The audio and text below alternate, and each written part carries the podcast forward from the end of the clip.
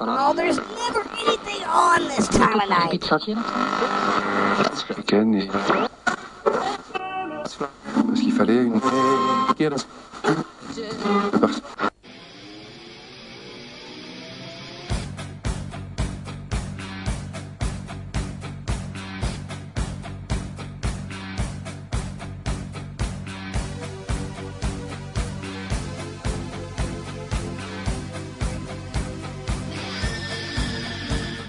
you didn't know? It's me. It's me. It's that D-O double G, the road dog, Jesse James. And you're listening on the SNS radio network. And if you ain't down with that, I got two words for you.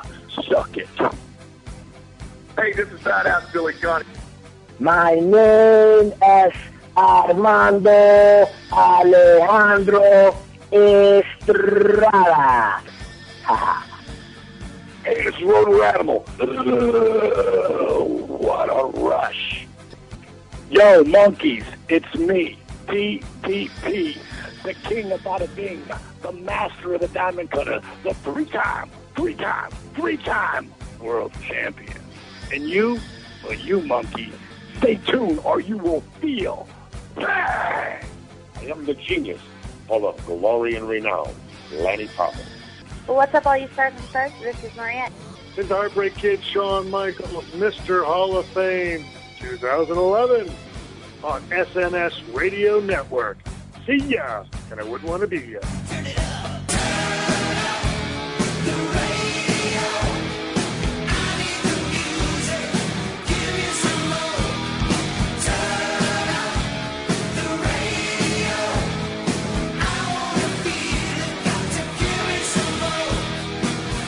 The world is listening. The following program is closed captioned for the thinking impaired. Quiet, numbskulls, I'm broadcasting. Due to some violent content, parental discretion is advised. One cell, is this on? Yo, Jimmy hit me with that Triple H.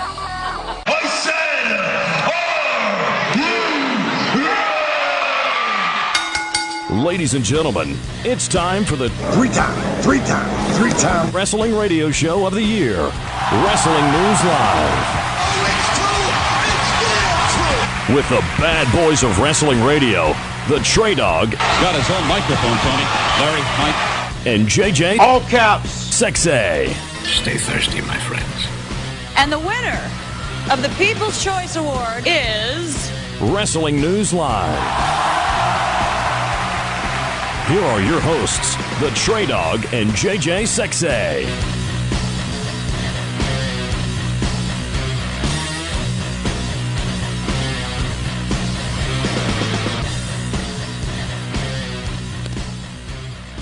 All right, guys, good evening. Welcome to another edition of Wrestling News Live right here on the SNS Radio Network. You can also find us streaming at audiowrestling.com, justin.tv, and of course at WrestlingNewsLive.tk. I am, of course, Mr. Money on the Mic, JJ, all caps sexy. In a world where we have two WWE champions, not one, but two, the situation is not yet resolved, but it will be very soon. A lot to talk about on the program tonight. We're going to run down the news of the week. We're going to be talking with Ricky Schroder of you Silver Spoons, NYPD, Blue, 24, you name it. He's been at the champ from 1979 as a child. Uh, you're probably asking yourself, why in the hell is Ricky Schroder going to be on a wrestling show? Well, the reason for that is that he will be promoting his new movie, On the Mat, which is going to be debuting on August 17th on CMT. We're going to be talking with him about the movie. We're also going to be talking at Monday Night Raw tonight, what happened on that show, and taking your phone calls and your emails. Phone calls to 501 588 7957, and your emails to WNLShow at yahoo.com. But with that being said, I'm not doing this gig solo. No, I'm joined by my broadcast colleague, the founder and original host of Wrestling News Live. Ladies and gentlemen, the dog is in the house. Guess who's back?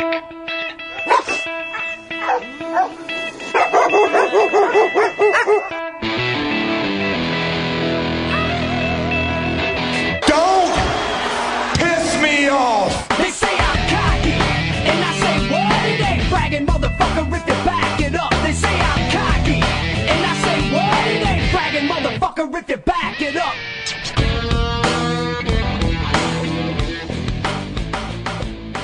World unite. Two champions, still no resolution.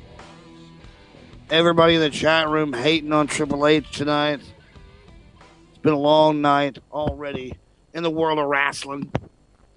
And I got to tell you, things went exactly where, I mean, you don't have to CM Punk's Magic 8 Ball or, you know, be living inside the homes of one JJ All Cap Sexay or the Trey Dog, or even have Big Brother tap into our homicides because it was pretty obvious where we were going to go with this. And I started to allude to it a little bit last week. Maybe I did. Maybe I didn't get all the way through my point of thought. But number one, the reason for CM Punk and this storyline rushed the way it was was because they have nothing else worth watching for SummerSlam, one of the biggest pay per views of the year. This is a show that's supposed to be a rival to the Rumble, to Survivor Series, to, well, not really WrestleMania, but it's supposed to be one of their big ones, one of the big guns. And it was turning out to be shit. Shitfest. And the reason for Shitfest is because you don't have anything to fall back on. That was what I was getting at with Raw having one major storyline and one major storyline only. Now, with that being said, I watched SmackDown and thoroughly enjoyed the show this week. I call it one of those butthole puckering moments where you sit up on the edge of your couch or your love seat or your recliner when something happens on TV and you are thoroughly engrossed in what's going on.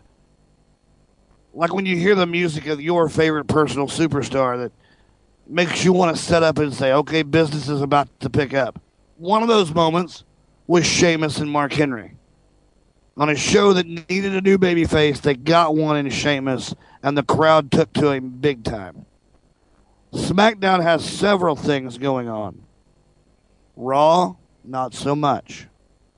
And then you factor in Christian Randy Orton for the 17th time. I'll take who gives a fuck for 500, Alex. We've seen this. Now, granted, we haven't seen no holds barred, but we will at Shitfest, Summer Scam.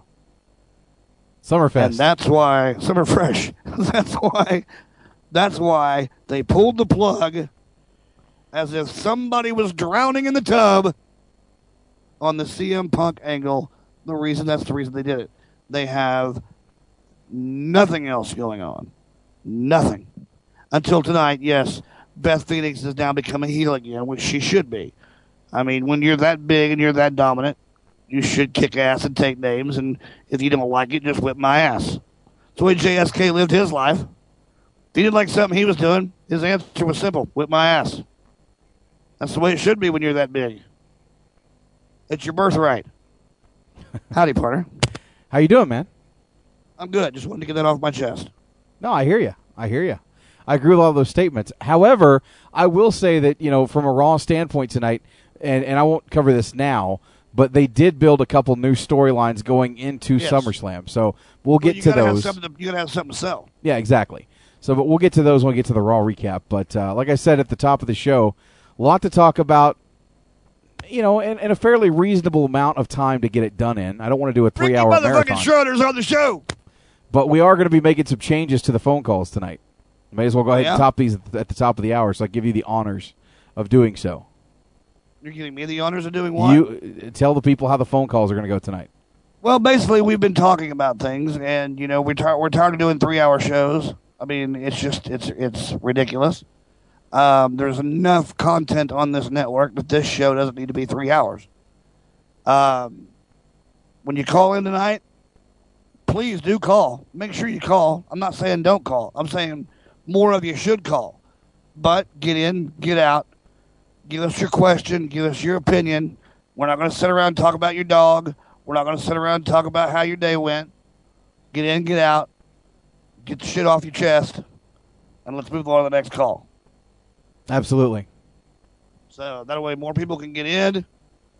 JJ doesn't get divorced. and crash on my couch. Yeah. I don't really want to do that, Trey. That's that's not going to happen. But uh, Treat us like the bitch you picked up in the bar. You don't have to give her your absolute best, but you know what? Give it enough to put a smile on your own face. Nice. As I alluded to at the top of the program, we're going to cover news of the week, and unfortunately, I couldn't get a hold of you last week because I was going to see if you were interested in talking with Ricky Schroder with me, but unfortunately, Oh, that I would love to. I would love to. That wasn't able to happen, but I did conduct uh, about a 20 minute interview uh, with Rick Schroder in regards to On the Mat, which is going to be debuting on August 17th on Country Music Television. And uh, I, I've seen the trailer for this movie, and it looks pretty funny. I'm actually looking forward to it. Yeah, it kind of reminds me in a vein of Knucklehead. Kinda, yeah.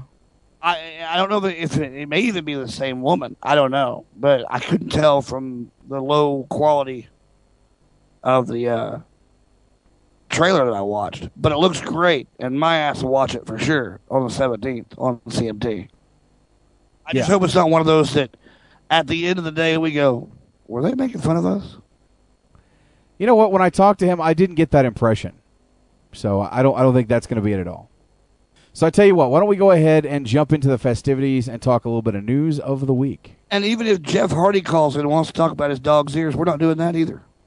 I don't know, man. He might make us a motherfucking superstar if, if that happens. Well, we I might have we might have to adjust the call schedule if Jeff Hardy calls in, or you know Eric Bischoff to chew us out, to call Hey, us the, out. The, the, the, the, the door is still wide open for one Eric Bischoff to call in and challenge us like he did that one dude on that other show. I'm, it, the, the red carpet is o- out there. The door is open. All the cliches can be used. Please, Eric, call in. Yeah, we'll leave the door open for Hulk Hogan. We had his He'd wife. still be pinned down by a crow. well, that's true. We we. they couldn't even get an all black crow. Uh, you know what, man? I watched the last 45 minutes of that show. And I could not believe the goofiness of the Sting. It's like he went from being Heath Ledger, Joker Sting, to all of a sudden he's more like. Some people would say he's Jack Nicholson Sting. Uh, what I. Jack Nicholson, Jack Joker Nicholson Sting. Sting. I don't see that. When I see Sting now uh, gallivanting around in his little red outfits with his cheesy face paint and his over the top acting, he reminds me of 1960s Cesar Romero Joker from the Batman series with uh, with Burt Ward and Adam West. Well, That- I will say this. The idea was great. The delivery the delivery left a little to be desired. I get where they were going. I got where they went. But Bischoff is no Oscar winning actor. And Sting, I don't care if that was a Versace suit. Burn it. You know, of all the of all the things he could have had, other than some crow that wasn't even all the way black, couldn't he have got Couldn't a you buzzard? just spray paint the motherfucker? I mean, Pete is not watching. Spray paint the bird, make it all black. Could, couldn't we have got a buzzard? I mean, don't you remember back in what was it, 96, 97, when he was still doing the uh, you know hanging out in the rafters gimmick, and he came out Yeah. at one of the Clash of the Champions with a big ass fucking buzzard. Do you remember that? Does anybody remember that? Or am I the only one? Buzzard was busy. Instead, you got a fucking bastardized Heinz 57 crow. So they went with a, a bird. Yeah. I got the idea. The delivery was a little meh, but the idea in itself was great. He's crazy. He thinks he's the fucking network executive, and these motherfuckers are too scared of him to fucking figure it out. I thought it was a good idea. I really did. The delivery, like I said, left a lot to be desired. I'm just wondering if next week he's going to have one of those buzzers on his hands and go around backstage shaking people's hands, shocking them to death. It's possible. I mean, who knows? But anyway, I, I, I didn't want to shit on TNA. I just wanted to give my input on the uh, the cheesy Sting shit. It's really, it's running its course, man. I got to be honest. you're not alone. It's my my question now is this, which is very hypocritical of me, because I'm the guy saying you know let things play themselves out, don't rush. I'm almost to the point now where I want to see crazy things shitting it off the pot. Eh, Let's get on with the next evolution of the Stinger. I agree. Or take me to where this crazy motherfucker is supposed to take me. No, without a doubt. Well, I'll tell you what, let's go ahead and talk some news of the week, of course, sponsored by wrestling online.com. Again, if you guys haven't signed up for the newsletter, do so. It's absolutely free, and you can join 26,000 other wrestling fans, and you'll get it multiple times during the week.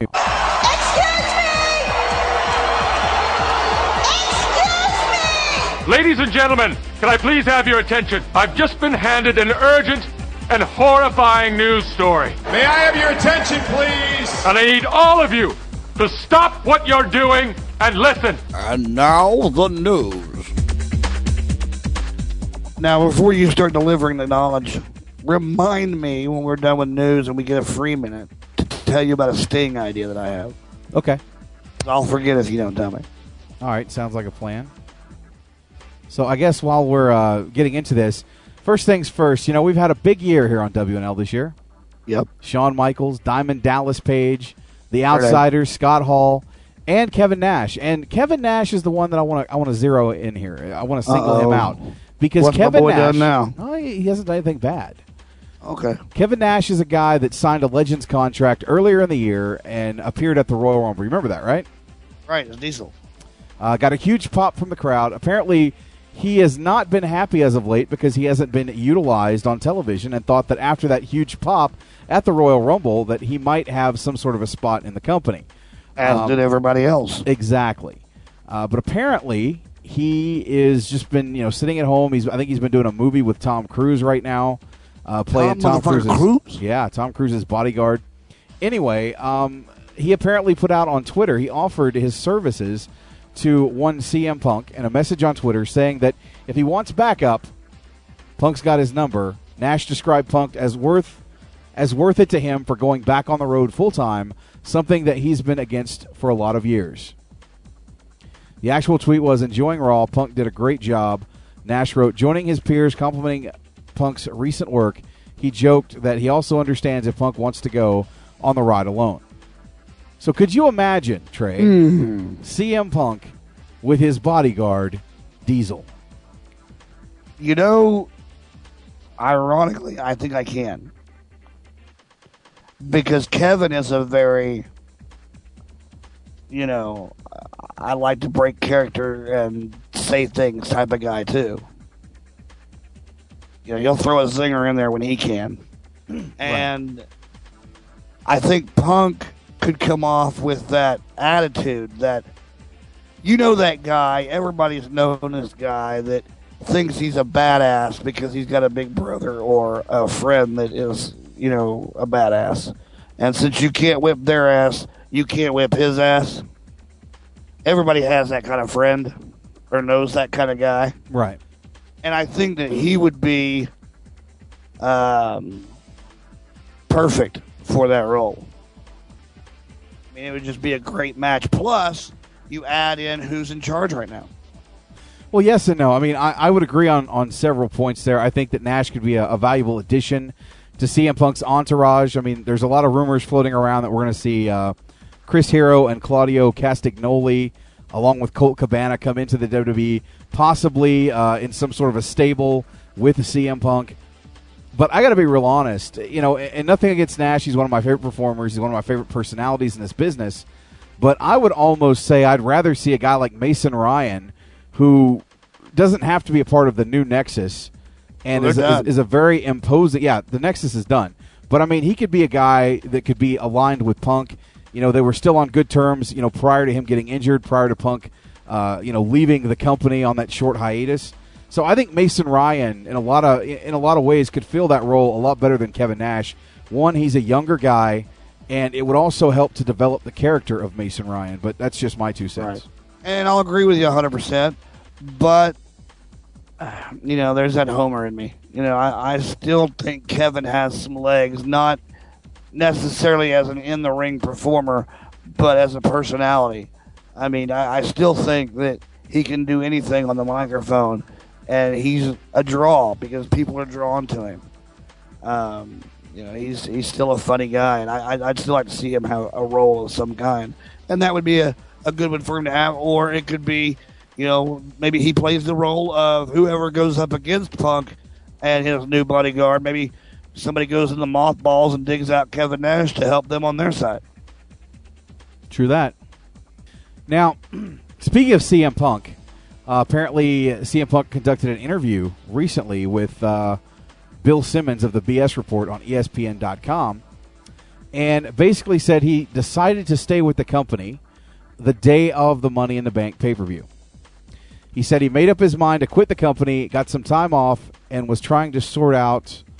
Um, he wasn't trying. He was trying to sort of blackmail WWE into giving him more money regarding his promo on Monday Night Raw several weeks ago. Punk said that he wanted to push the envelope, and everything he said was not scripted. He did know that they would cut him off eventually, and realizes that he went over the limit with some of his remarks. Talking about his return to TV so soon following the pay per view, Punk said the angle is hot and wanted to capitalize on it. Uh, with SummerSlam just around the corner, it made sense to come back quickly as he still loves wrestling. So that is his take on why the angle is is basically uh, what's the word I'm looking for? Um, shotgunning itself so fast.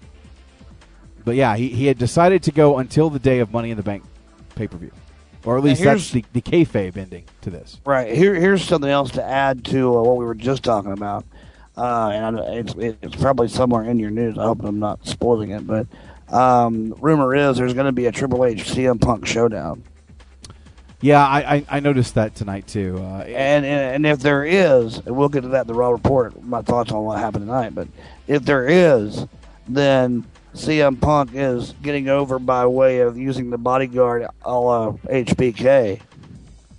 Well, how hard would it be for Triple H to bring out Kevin Nash as Diesel to back his play when the time comes? True that. True that. Now, speaking of last week's uh, Raw rating, you know that was a, major show last week with CM Punk returning to the company. Uh, they did a 3.2 composite rating off hours 3.01 and 3.4 with a total of 4,805,000 viewers for the two-hour broadcast. This is the exact same rating as the week before, but with around 25,000 less viewers overall. Interesting. Here's some disturbing news, Trey. I knew it was about to happen. We had to get something disturbing. Have to do some disturbing news. Now, uh, I don't know if you got a chance to hear the archive of this past week's Pro Wrestling Rewind with myself and uh, the Power Andy Knowles. No, I didn't get to hear the archive, but I've heard enough about what happened to know what's going on. Uh, it was a barn burner. We had a, a major disagreement on Miz being uh, voted number one in PWI's top 500 list. I think it's well deserved. You look at 2010, and there's not one guy that stands out that had the year that the Miz did. I know a lot of people are saying, "Well, what about CM Yeah. Punk?" Next year, it's going to Well, be CM Punk. next year. Well, I and I was asked in the chat room tonight my thoughts on the Miz at number one, and I simply said, believe it or not, who's had a better year? I mean, he went from a hoorah to WWE champion. Pretty much. I mean, it's the only guy that I could put second. The only the only other guy I could see at number one this year because Punk didn't do shit this year. Punk just recently got hot. The only guy I would say at number one besides the Miz, I don't know where he ended, would be Randy Orton. Or you could say John Cena because he had just as Well, much John. Cena, but I mean, God, I, I just and, and that's a guy that I don't want to see there. But you know, uh, anyway, It's personal against you, John. It's just you're you're, you're forced down our throats. Now, the disturbing news that I want to bring up does kind of involve uh, the Miz in a small degree. For those that, of you that don't know, the Miz has been dating Maryse uh, Ouellet, one of the divas, for, for quite a while. Uh, that, should, that, should get you number one on PWI alone. exactly, but uh, apparently Maryse has a stalker. I, I I have got plenty of people to tell you where I've been lately.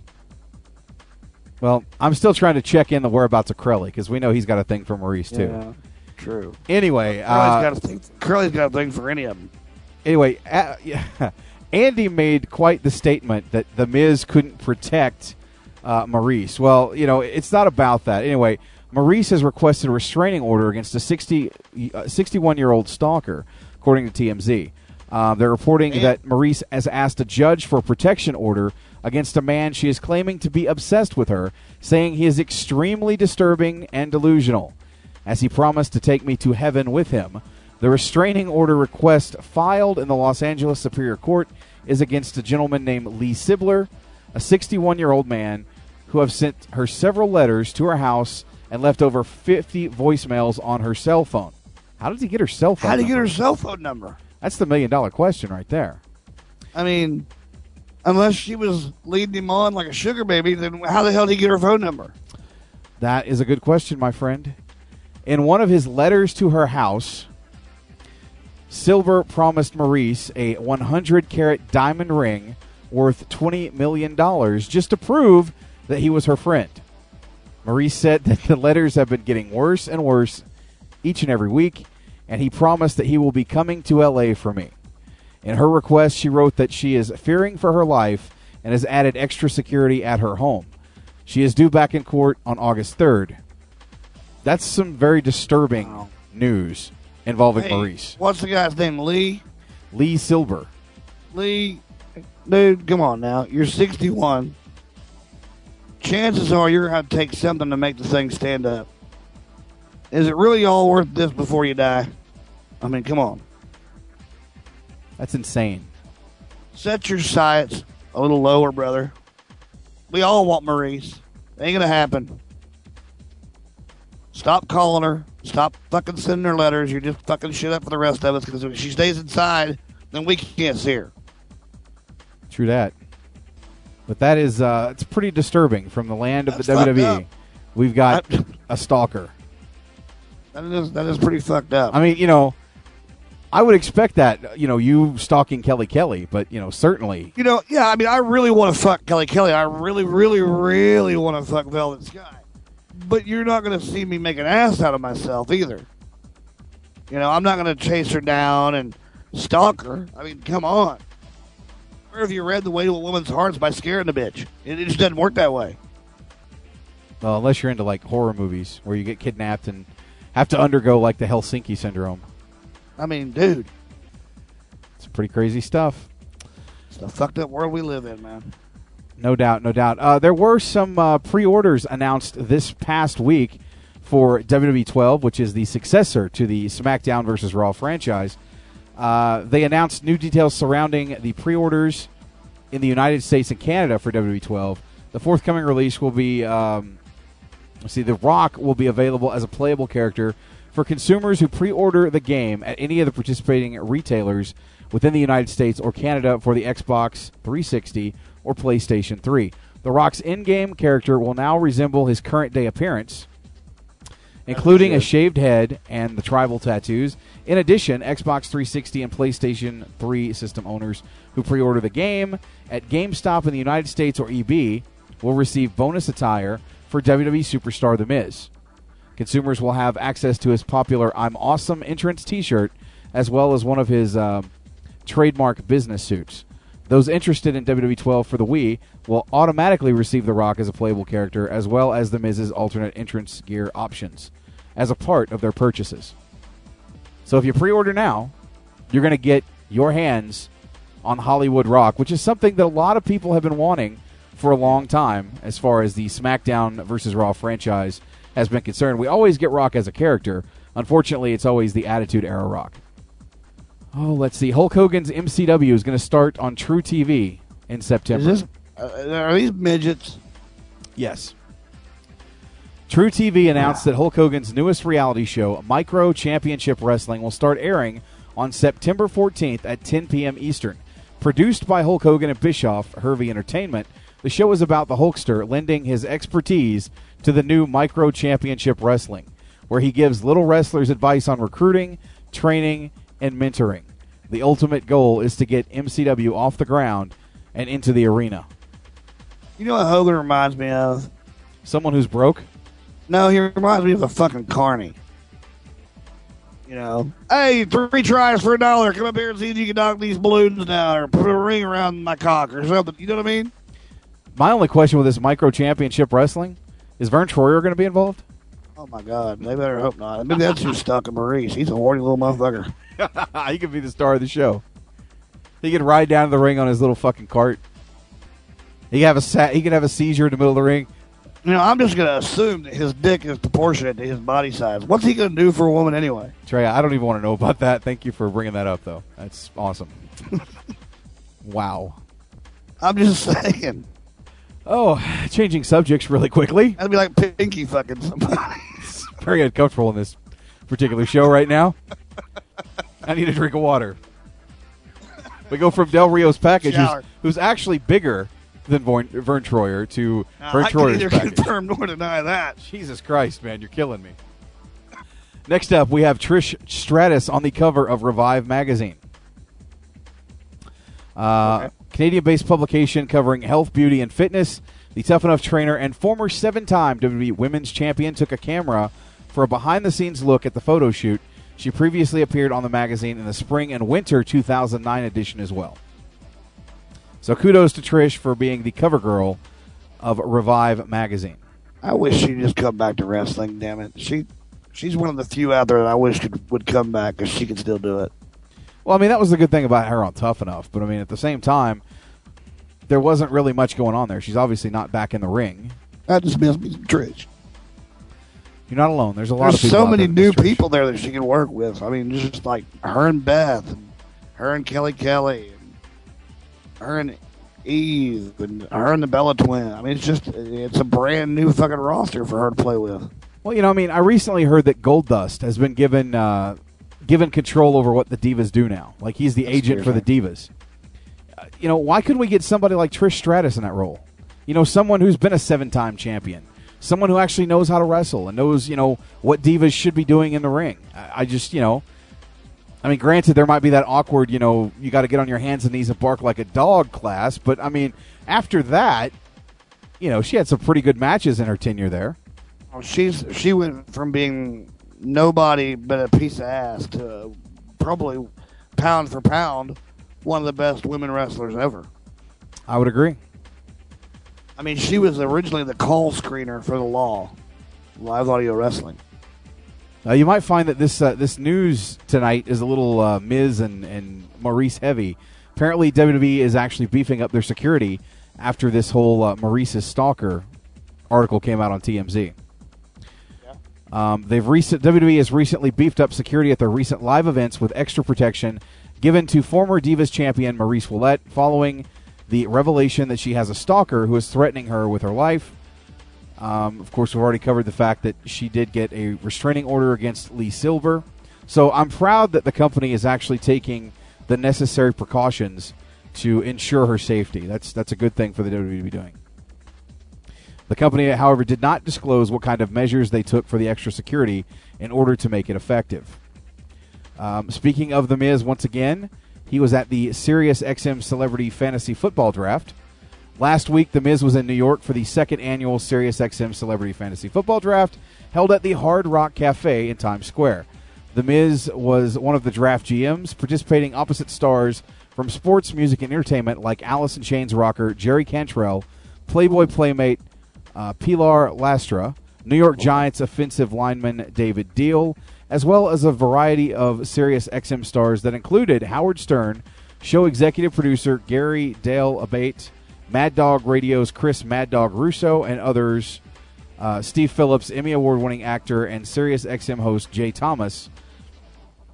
Um, wow, it's quite a bit of names there. You can see the video of The Miz from before the show and two photos of him posing with Playboy Playmate Pilar Lastra on the red carpet over at wrestling shit up. He's going to need a restraining order on Maryse because she's going to be coming to kick his ass. Exactly.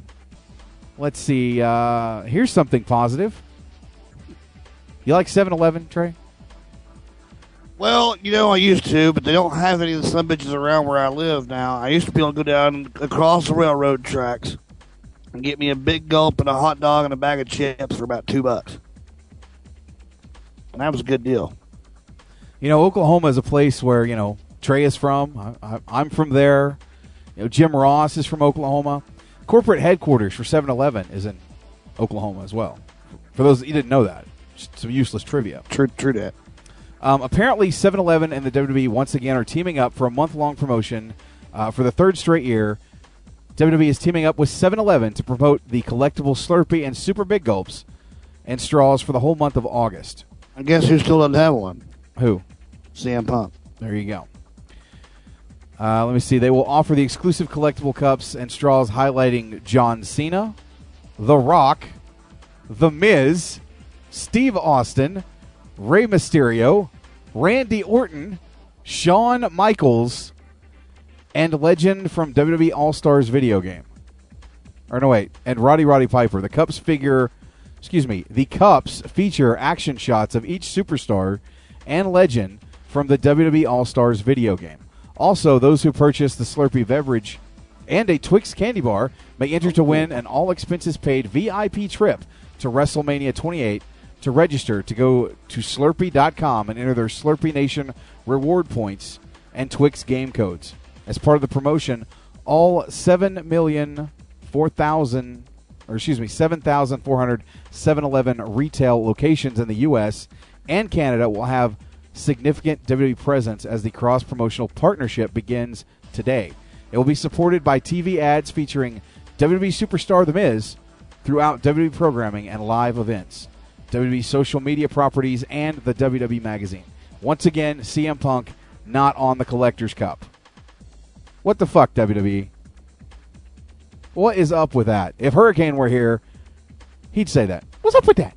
Is there a Kelly Kelly Cup? Uh, no. No, it doesn't look like there's any women this year. There ought to be. No, it's just Cena, Rock, Miz, Austin, Mysterio, Orton, Michaels, and Roddy Piper. When I think of, when I, when I think of slurping a WWE superstar, there you go. Shawn Michaels not even with the company anymore. I wouldn't mind having one of those just to put in. The know, Rock like- has done what to deserve to be on the Slurpee Cup? if I was CM Punk, I'd cut a promo about it. Well, he did a couple weeks ago. I'd continue it. That was with the old ones. These are new. It's pretty sad, man. It's really sad. Next year, I bet you he's on a fucking Slurpee Cup. Well, what do you think Dusty thinks about Cody Rhodes not having a cup? I'm, I'm sure he's pretty upset about that. I bet he's pretty all right. We're gonna find out before before the show's over with. We're gonna find out what Dusty thinks about him not having a cup. Probably. Um, speaking of TNA, the Impact Wrestling rating for last week did a one. Anthony Farley in the chat room says Del Rio needs a cup in more ways than one.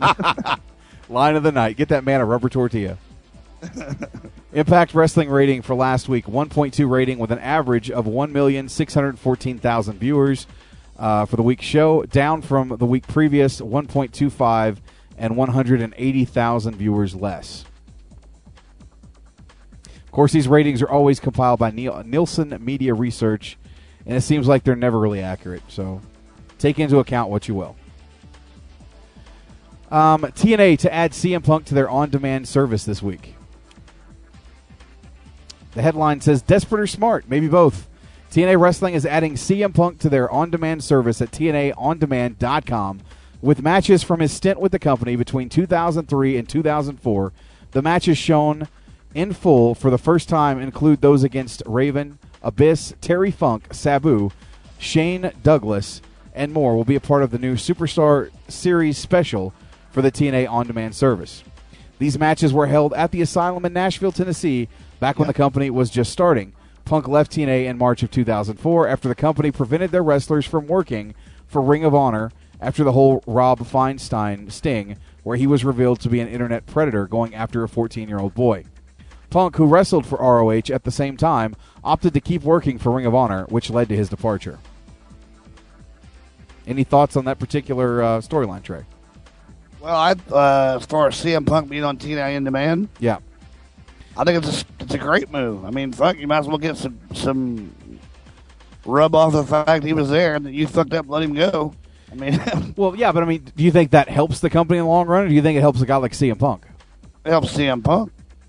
But do you think that's why they're doing it, or do you think they're trying to do it to position themselves to say, "Hey, he was here first. We had him before they did. He was Probably here." that. Probably that. Time will tell. Um, CC Guitar God says that The Rock may have a Slurpee cup, but the Pope, D'Angelo Dinero, has a bag of off a a bag of off name brand chips. I'll tell you what, I eat those chips. I eat the salt and vinegar chips, and I eat the barbecue. They're good. So don't knock them. And that's going to pretty much do it uh, for the news of the week. Courtesy of wrestling-online.com. Check them out, people. 26,000 And growing. subscribers, and you could be 26,001.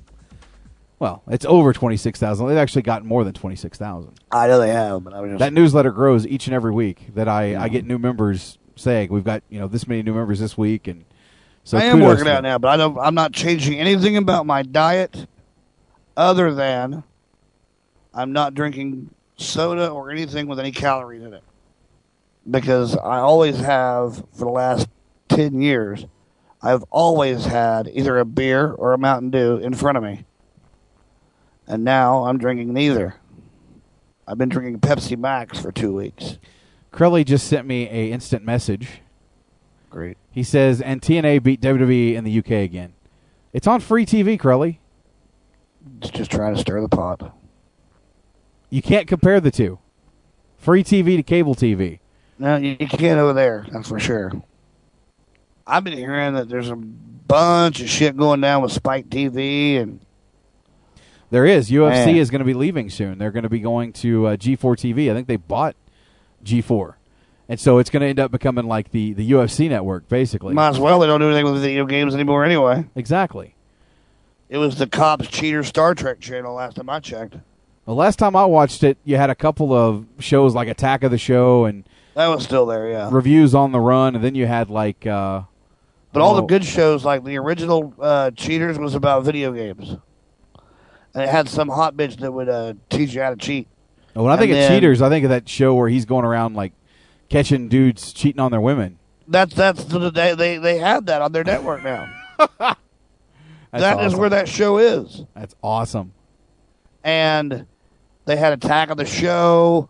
They had Adam Sessler and uh, Morgan Webb. I'd like to fuck the shit out of Morgan Webb while playing an old school Atari game. I don't know why, but uh, Morgan Webb and her big titties were on there.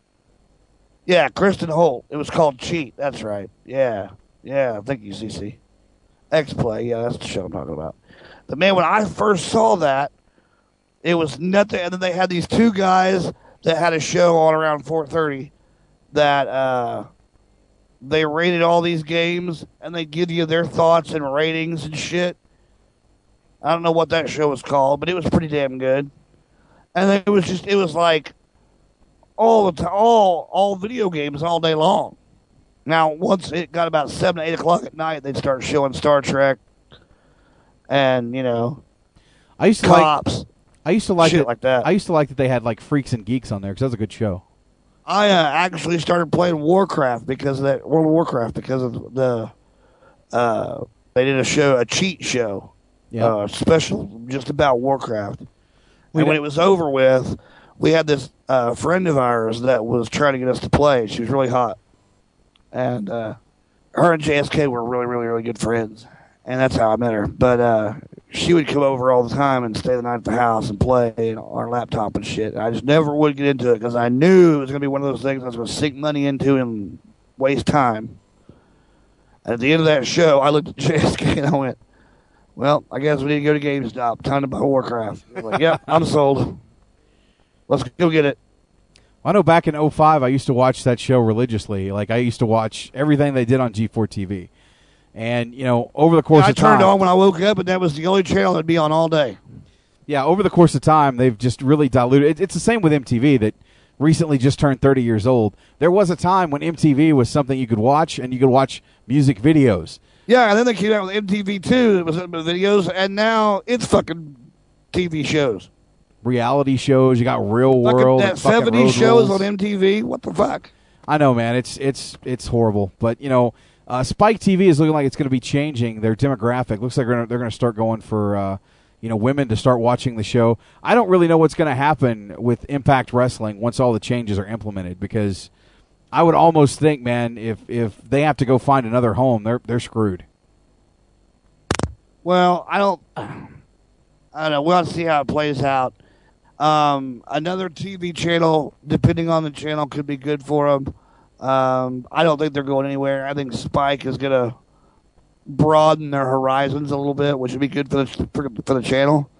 And uh, I think they've learned that Well, it was 81, regardless. they debuted with uh, Radio Killed or Video Killed the Radio Star or whatever Yes. the fuck this song. Video, you know, video killed the radio star. Yeah, something like that. Yeah. It's 30 years. So I was right the first time. Shut up, Crowley. Curly, Shut the fuck slap, up. I'm gonna slap the fuck taste out of your mouth first chance I get to God see you. damn it. I'm just gonna walk right up, extend my hand to shake your hand, and with the other one, I'm gonna slap the fuck out of you. Just because. I swear I had it right the first time, you some bitch. Let me do my show and you shut the fuck up, all right? Thank you. Damn, chiming in from the fucking back people of the church. And he's not even right. And you're not even right. That's the thing. You're not even right. That was long before you was even a gleam in your daddy's eye. You weren't even a fucking cum stain yet. Go to bed. Anyway, on that note, why don't we go ahead and take our first commercial break of the night? Come back with uh, my interview with Ricky Schroder, then we'll get into some Monday Night Raw discussion. Little Ricky Schroder gonna be on the show. Little Ricky Schroder, right here on Wrestling News Live, baby. Oh shit, it's Dusty. hey Dusty, I got a question for you. What do you think about the WWE Slurpee cups and your boy Cody Rhodes not getting a Slurpee cup? Well, Trey, I'm gonna have to put it to you very delicately. See, I'm still under contract, so I can't I can't make some really messed up remarks. But I think it has some, it's a conspiracy, if you will. I believe Right. it's because my son Cody has to wear that protective face mask, and I don't think they want to put his uh his disfigured face on a cup, if you will. So you're trying to say they've already used too much plastic, they don't have any more to spare. Yes, Trey Dog. That's exactly what what the American You don't think it has saying. anything to do with him going around ripping people's arms off, beating them with it, and skull fucking them in the eye hole? No, baby, but I tell you what, after it's over with, he might have to find this, uh, this Lee Silva and uh, Yes. give him a little treat for, for stalking Maryse. Might have Yes. to uh, rip out that eye socket and uh, give him the skull fucking finale, baby. I'm agreeing with you 100% there on that one, Dusty. Good talking to you. The American dream is out, baby.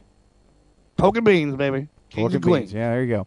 All right, on that note, we're going to take our first commercial break. We'll be back with more Wrestling News Live right here on the SNS Radio Network. Well, unless we're Oh, my goodness. Could happen. Who knows? Who knows?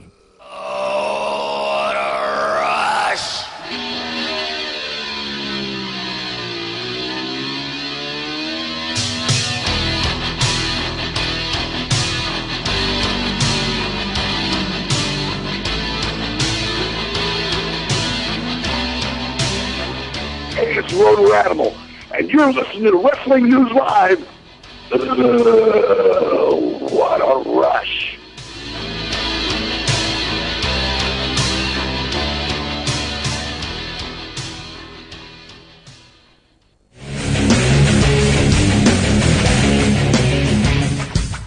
WrestlingOnline.com, the official news source of Wrestling News Live.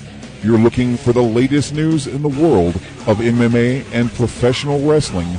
Log on to www.wrestling-online.com and sign up for the largest and longest running newsletter on the internet today with over 26,000 subscribers and over 3,000 issues. And the best part, just like WNL, it's free. Once again, that's www.wrestlingonline.com. I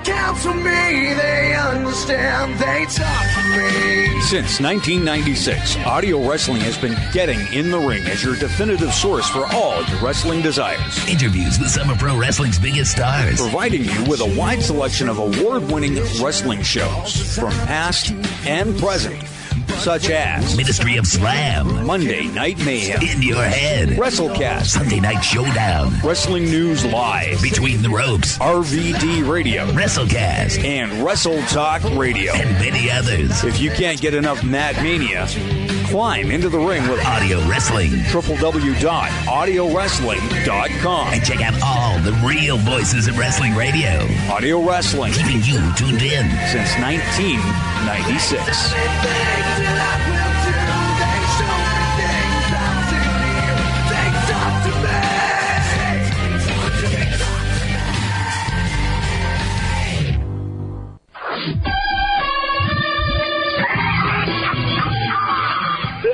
Is Jeff king of the mountain, and I'm on planet Jared right now, listening to Wrestling News Live. Hey, you. Yeah, I'm talking to you. Have you checked out the new Unplugged on Friday nights? Well, if you haven't, make sure you check out the new Unplugged Friday nights with JJ Sexay at 10:30 Eastern Standard Time, 8:30 Mountain Standard Time, where JJ covers SmackDown, video games, and whatever the hell else he feels like. See you in chat.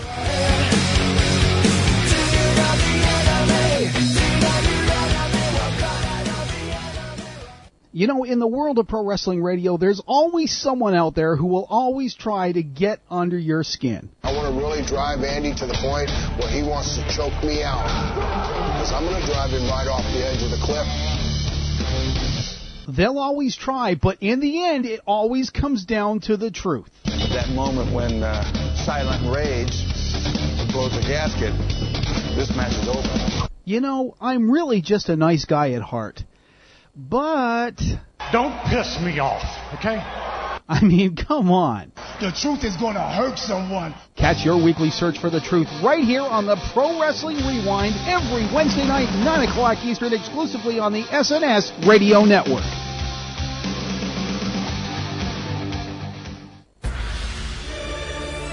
This summer, there's only one reason to go inside. SummerSlam!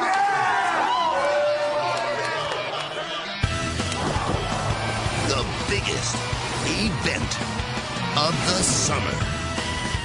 SummerSlam. Live only on pay-per-view.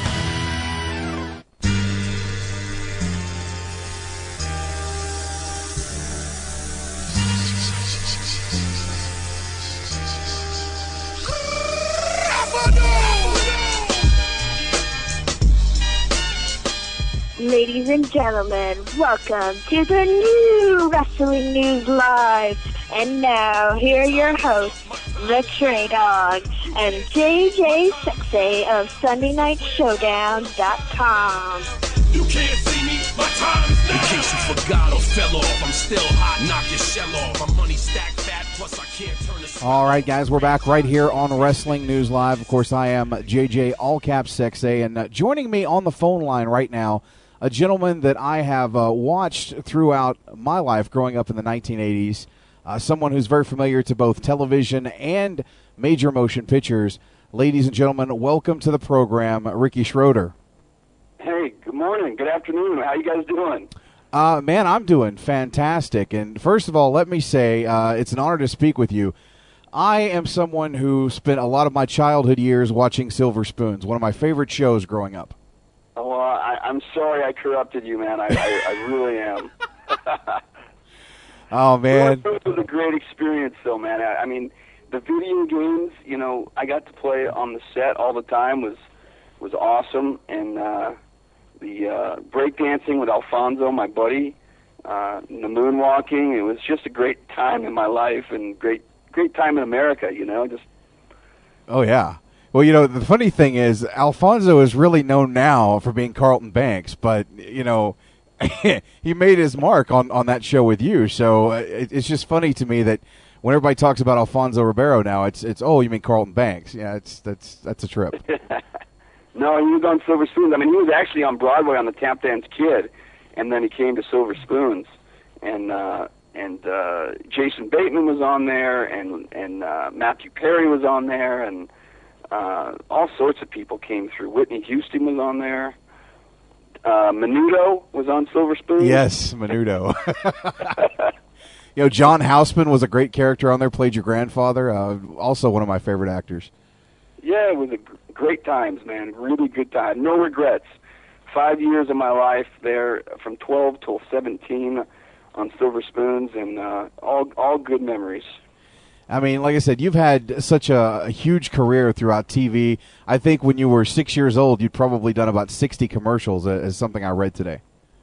Yeah, I did a bunch of TV commercials. I started doing them when I was, you know, really young, like four or five years old, and then I did my first movie when I was uh, I was seven. It was called The Champ. It was a boxing movie, and uh, then I kind of never quit working from from that point forward. You've uh, you've been on shows like Lonesome Dove: The Return. You've been uh, you were a, a regular on uh, NYPD Blue. Uh, just, Yeah. I mean, just uh, you've had such an amazing career, both TV and film. It's it's like I said, it's an honor to speak with you. And right now, you have a movie that's coming out uh, on behalf of, of CMT Original Movies called To the Mat, where you're playing a professional wrestler.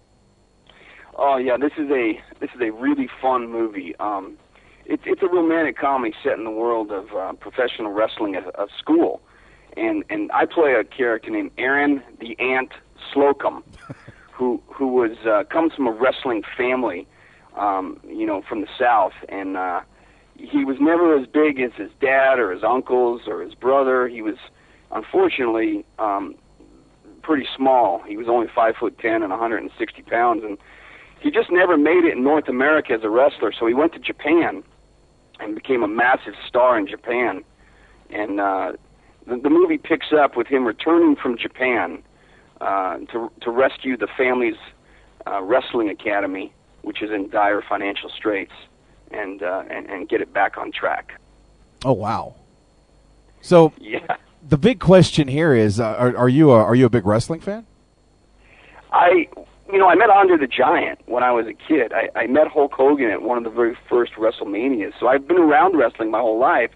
Uh, you know, I wrestled in high school. It was a little bit of a different kind of wrestling, but I am a wrestling fan. I love the theatrics of it and the the what do they call it? The kayfabe. Oh yeah, Uh, kayfabe. Yeah, the kayfabe. Just the drama of of wrestling and and the the storylines are really really fun to follow. So, uh, you know, I got a little bit of uh, wrestling skills. I actually climbed on the top rope during production and did a backflip, um, landing on on my opponent, which is pretty cool. That's pretty cool, man.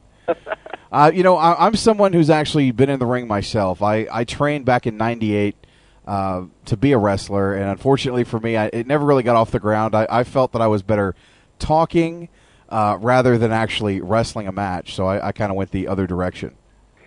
Well, were you big enough? I mean, were you? I, I, I can't tell over the phone if you're a large man or not. Well, I am. Uh, I'm bigger now than I used to be, but uh, when I was back in my prime shape, I you know I, I was in about six one, weighed somewhere around 250, 260. Oh, it sounds like you had the the uh, the size to do it. Oh yeah.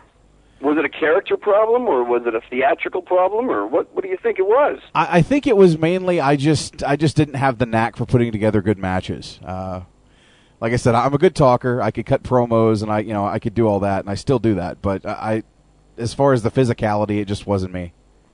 Ah, well, dreams dreams die hard, don't they? They do, they do. So so in this movie, you you play a character called the Ant. I love the name. That that's amazing. Yeah, I'm the ant because I'm small. Right. But ants, just so you know, are extremely powerful and strong for their body size. And and and that is the case with with with me, Aaron. Uh, you know, Aaron the ant. Um, I, I, I I'm very quick and maneuverable. I mean, I do all sorts of uh, acrobatic kind of things in the ring.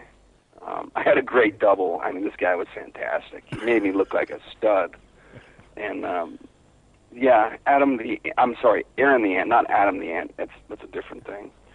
But uh, it was a fun character. So so to the mat. Um, it, it, like I said, it's about a wrestling academy where we teach, you know, guys that have wrestling fantasies how to uh, how to do some moves and how to live out their fantasy. And you know, the the school is in jeopardy of being closed down because we don't have any money. And it turns out there's there's a villain, Scotty the Hottie Durkin, who is uh, who's who's tanking my family's business, and I have to challenge him to a match, and and uh, deal with this bad guy once and for all in front of the world. And so that's the kind of the storyline. No, it, it sounds like it's great. Uh, I'm looking at the uh, the press release now. Uh, the director, or excuse me, the writer was uh, C.J. Cox, who actually wrote Sweet Home Alabama. Oh yeah, fantastic screenplay. I mean, the dialogue, the humor, uh, the, the the relationships are all just first top notch. You know, first class tier. The best, the best, one of the best scripts I've ever been involved with. and and, and you know CMT is really really uh, you know coming out. Uh, this is their first movie, country music television, with a bang. I think this movie is going to do well for them. Uh, I'm sure proud of it. I know that. Yeah, absolutely. And also, looks like we've got uh, Laura Bell Bundy playing the uh, the role of the accountant that you had spoke of. Yeah, her character comes from New York, and she thinks she's going to, uh, you know, troubleshoot and fix a private school, uh, you know, some sort of you know highbrow school, and turns out she's coming to uh, the South to work in a wrestling school that's barely treading water, and uh, and and and and uh, you know she's so out of her element, you know, with guys with face paint and spandex, and and she's she just has no idea what wrestling's about, and and her character's arc is great because she she learns that you know the the skill it takes to be a wrestler and to, to do the moves and, and not hurt each other as, as people physically is, is just amazing. You know, and, and these guys are incredible athletes and she, she comes to appreciate us, you know, as performers and, and athletes, uh, as opposed to just sort of what she thinks we are, which are sort of knuckle dragging, you know, barbarians. Yeah, I think that's the popular misconception about professional wrestling is that uh, a lot of people think it's a joke, and you know, it, really is. Uh, uh you know, I got involved watching it when I was eight years old for the first time, and I've been hooked ever since. I'm, you know, I'm pushing 37. So uh, you know, it's it's something that I've I've pretty much you know watched for close to 30 years of my life, and you know, I, I like you said earlier, I like the theatrics. You know, I like the athleticism that goes into it and Yeah. uh, I'm glad to see that you know CMT is making a movie uh, with a little bit of wrestling flair to it. Yeah, I mean, you know, it's it's some people just don't get it. You know, some people just, you know, don't get it. And other people, like you said, are they get it. They've been fans a long time. It's an amazing loyal fan base and you know, it's for sure here to stay as an entertainment form. There's there's uh there's no way it's it's going away. Absolutely. So, what else has Ricky Schroder been doing as of late? I know that I caught you on uh, No Ordinary Family not too long ago. Yeah, yeah, I did a, a guest spot there. Um, it was a fun experience. Michael Chiklis, great guy. Uh, I'm producing right now, actually, and directing and writing stuff. I just, I just directed a movie that I wrote for uh, for my daughter and I to star in. It's a, it's a, uh modern day western about a, a girl who falls in love with a wild Mustang, and um, that's called Wild Hearts. Be coming out in 2012. And then I'm producing actually a reality TV program for the U.S. Army where we take a civilian every week into the Army and we give them a behind the scenes look at what it would be like to be in the Army and to do certain kinds of jobs in the Army. And then they either enlist or they don't at the end. Oh no, that sounds very cool. Yeah, it's called Starting Strong. It's a 30 minute reality style program uh, coming out in 2012 as well. I'm not sure what network yet. We're still uh, determining that, but it's it's a really great show. I mean, it's kind of like Dirty Jobs, but like Army jobs, you know. Oh no, I can't. I, I can't I'm going to watch that because that sounds very interesting. Yeah, it's, I tell you, I love working with these Army guys. They're just so inspiring. You know, every single person that joins the Army is a volunteer. They all know that they could possibly be sent into combat or harm's way, and and and for for for people, young people that choose that career path, it's you know I take my hat off to them, and I, the rest of the nation should as well, because you know we have an all volunteer force, and uh, that's the way we want to have it, and that's and that's uh, it's a very professional organization.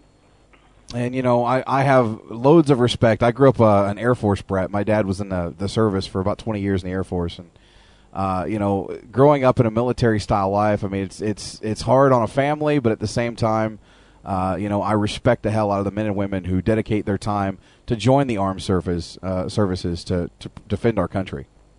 Absolutely, man, absolutely. And you know, my show, my show, starting strong for the army, it shows how if you go in the army for six, you know, years, and let's say you, you don't reenlist, but you learn a, a great skill set of being a medic or being a an engineer or you know being a an MP, whatever you job, whatever job you do, you, you know those skills are directly transferable into the civilian world when you get out, and the leadership skills that you've acquired.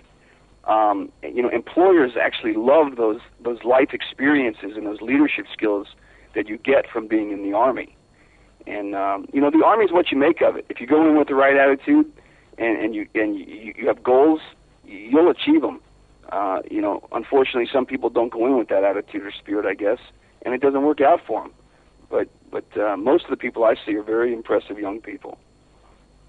Well, that's very cool. And when did you say that's that's going to be hitting uh, hitting TV? That'll be hitting TV in 2012 as well. Okay. Um, you know, we're we're we're in discussions with various cable networks right now. Um, we don't have a home, but the Army uh, and I uh, will find a home for it because it's a it's a really great reality style show, and um, you know, various network partners are are interested. So we'll just have to see where it ends up. It almost sounds like it's going to end up on on a TLC, which you know I think it'd, it'd be great there. But uh, you know, TLC or History Channel or Spike or or who knows, maybe even CMT, um, Discovery. You know, there could be all sorts of places for it. Now, when you were getting involved with uh, the character for To the Mat, uh, the Ant, did you get any hands-on training? I mean, did you go to any of the, the wrestling shows, whether it was TNA or the WWE, or you know, really to, to try and, and cement the character down, or was it something that you you just watched enough wrestling over the years, you kind of knew what was going on? Well, I- I didn't, you know, it came together quickly. I didn't have time to go to live events, but I, I scoured YouTube and, and watched a bunch of, uh, you know, wrestling um, moments and the theatrics and stuff uh, on YouTube. And, uh, you know, I found one move I really wanted to do. What's that? And it was, it was called the stinky face. Oh, but my co-star Scotty the Hottie Durkin, who who I you know he just wasn't into it, so we didn't get to do the stinky face, but uh, but I did do some YouTube research. You know, the funny thing, it's ironic that you bring that up. I actually interviewed Rikishi, the guy who made the stink face famous, last week. Oh, really? Yes, and uh, he's he's actually involved now with uh, with a website where he's doing some independent pro wrestling, uh, some tag team stuff called Territory League.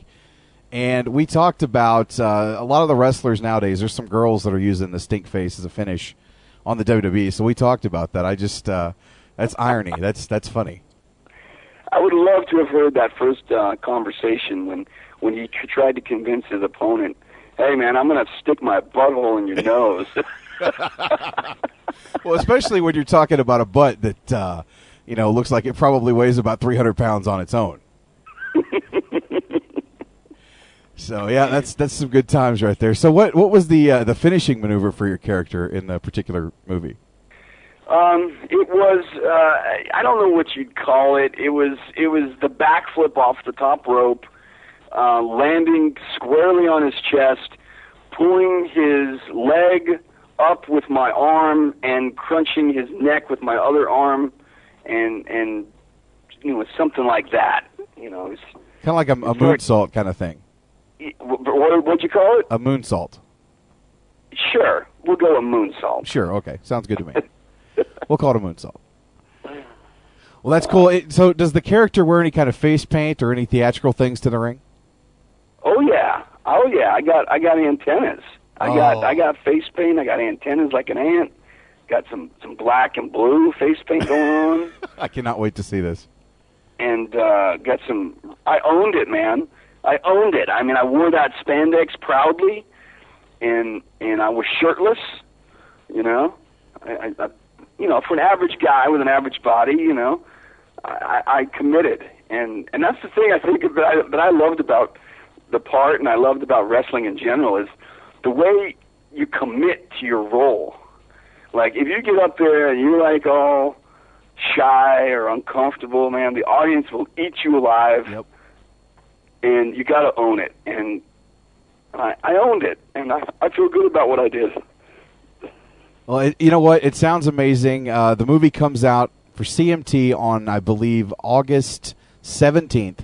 That's right. To the Mat with Ricky Schroder and Laura Bell Bundy. Check it out. Wednesday, August 17th on CMT. Ricky, I want to thank you for stopping by. Man, Yeah. I am looking forward to this show. I, I'm telling you, you're wearing antennas, blue face paint, you're doing a moonsault. You've got all the elements right there to get me hooked on watching this show. Oh, I really appreciate your time, guys, and uh, take care of yourselves and all you wrestling fans. Thanks for listening. Hey, this is Ricky Schroder. You're listening to Wrestling News Live on the SNS Network. Perfect, man. I appreciate it. All right, man. Talk to you later. All right, man. Best of luck to you, man. You too. Bye. All right. August. Sometimes the best matches happen outside the rings. Most people Irish whip toss me back in the ring. Am I supposed to know what that means? I'm your management consultant, Janice Baylor. We don't need somebody like you coming in here to tell us how bad our business is. In the wrestling biz, this is the double F. Okay, the flash and flare, baby. Shows you how little you know. Well, I didn't expect I would be getting fashion advice from someone dressed like a parking lot attendant from Hooters.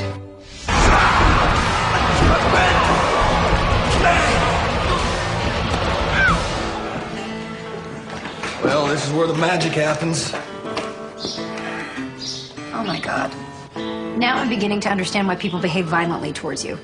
You're being audited? Hmm, yeah, I remember hearing something about that a while ago. Now I'm gonna be stuck here because I have to have you ready for an audit in three weeks. Keep in mind that without me, you people will have to get real jobs. So picture yourselves as plumbers because it'll be butt cracks and crawl spaces for all of you. Look, I am not trying to dismantle this place. I'm trying to save it. If I'd done a better job running it, you wouldn't have to. Funny how life has a way of giving us what we need even if we don't know we need it. Look, I need to apologize to you. I haven't been cooperative. But I want you to know I appreciate what you're trying to do for us. Thank you. I'm not giving up yet. Did you know about this? I hate to think what this will do to your ego, but you're kind of a big deal over there. Don't that beat all? I mean, this changes our whole game plan. Our game plan. Yeah. Janice, you have to come to your senses and come home with me. Mother, in all likelihood, that's not home for me anymore.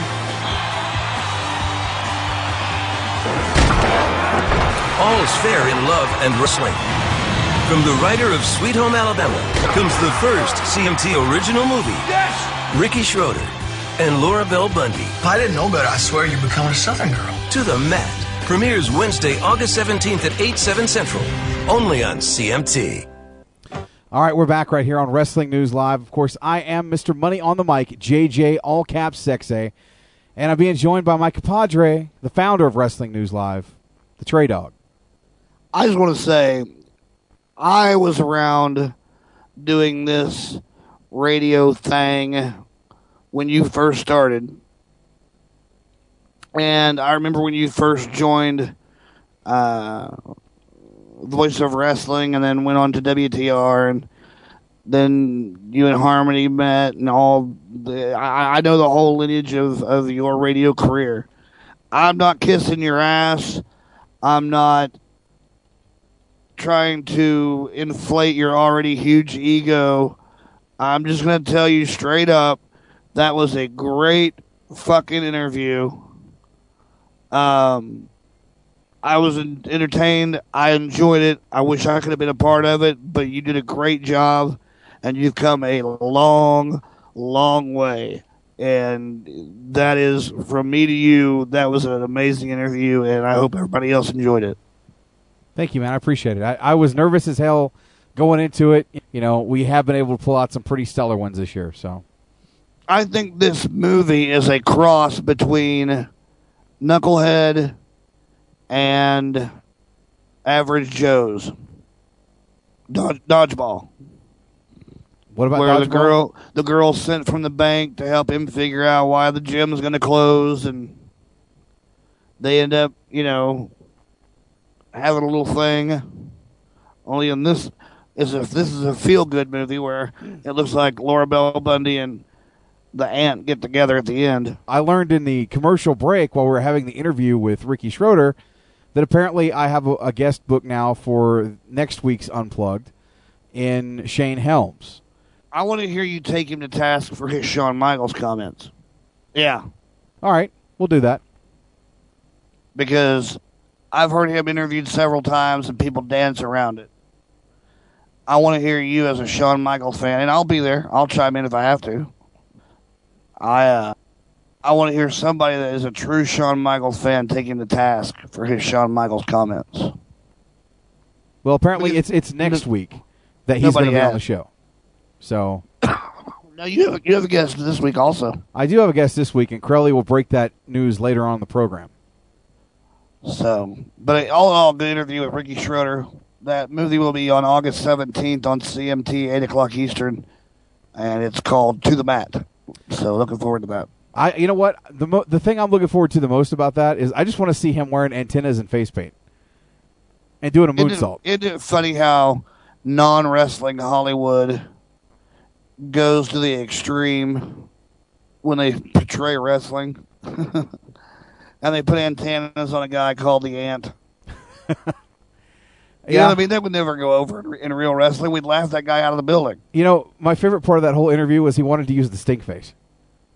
No, he wanted to use the stinky face. Well, okay, st- same thing, but he wanted to use the stinky face on uh, on his co-star, who just What's he say to her in the in the in the in the trailer? He says, "Most people Irish whip toss me." yeah, you could tell he didn't really have a lot of uh, you know training with any of the companies. No wrestling vernacular. Right. Yeah, I heard that and I thought, oh, I kind of cringed a little bit. I was like, oh, All right, I want the chat room to stop talking about everybody that's fucked Velvet Sky but me. Okay. Apparently it's a it's a pretty extensive list according to the chat, so I can neither confirm nor deny those statements. Ah, so I tell you what, Sabin. God, ah, Chris Sabin, really? Yep, Sabin. Really? It's okay, man. Oh, god damn. It's just not your day, is it? Well, you know, you look at a girl that's fucking a guy, and if he's a guy that you go, yeah, I can see that guy pulling some ass. You're okay with it. You're like, it's a man's man. But I look at Chris Sabin, and I'm like, oh, why? Why? Why? I don't want to get too deep into it and start talking shit about Chris Sabin. Yeah, let's let's let's not do that. I'll tell you what. Let's go ahead and cover some Monday Night Raw. You mean Monday Night Entertainment?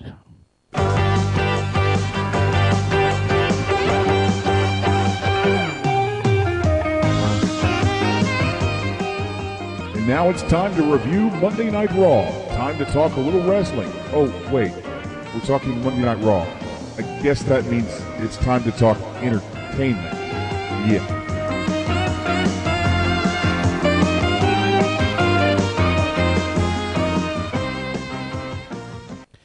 So we start things off with CM Punk coming down to the ring with his new music, which is uh, a very old favorite of us here on this show, the Right. Cult of Personality by Living Colour. Apparently, WWE has uh, ponied up the the cash and uh, paid the royalties for the song. So uh, that is CM Punk's new theme music. Well, at least it's not a band that's done anything since that song, so they probably have to pony up a whole lot. That's true. Um, Punk's first We'll line. you, we'll give you tickets to WrestleMania and a peanut butter and jelly sandwich. They might perform at WrestleMania next year. Who knows? Ooh, that'd be cool. That that'd be that'd be the way to go, man. A reunion for In Living Color. That'd be awesome. Well, no, they're still they're still together. They're just you know doing their Oh. thing. They're on Twitter. What do they do now? Uh, I'm sure they do small venues and uh, you know still tour around the the world. But what do they do? They play one song, Thank You Good Night? They got more than one song that was a hit. No, they don't. They got Glamour one Boys? song that was a hit. Glamour Boys was a hit. Who? The Glamour Boys. You ain't never heard that song? No. Well, goddamn, we're gonna have that fucking song of the night, motherfucker. Oh my god I'm gonna God. find that motherfucker. We're gonna have Glamour Boys as the song of Well, the I night. don't want to. I don't want you to take three hours looking it up on YouTube. Please. It was such a hit. I bet y'all find it in two minutes. But let's get back to the recap. uh, CM Punk's first line of the night: "The champ is here." Uh, the fans were very mixed in their reaction, and All night long. yes, very much so. Uh, whether it was CM Punk, whether it was John Cena, they were very mixed.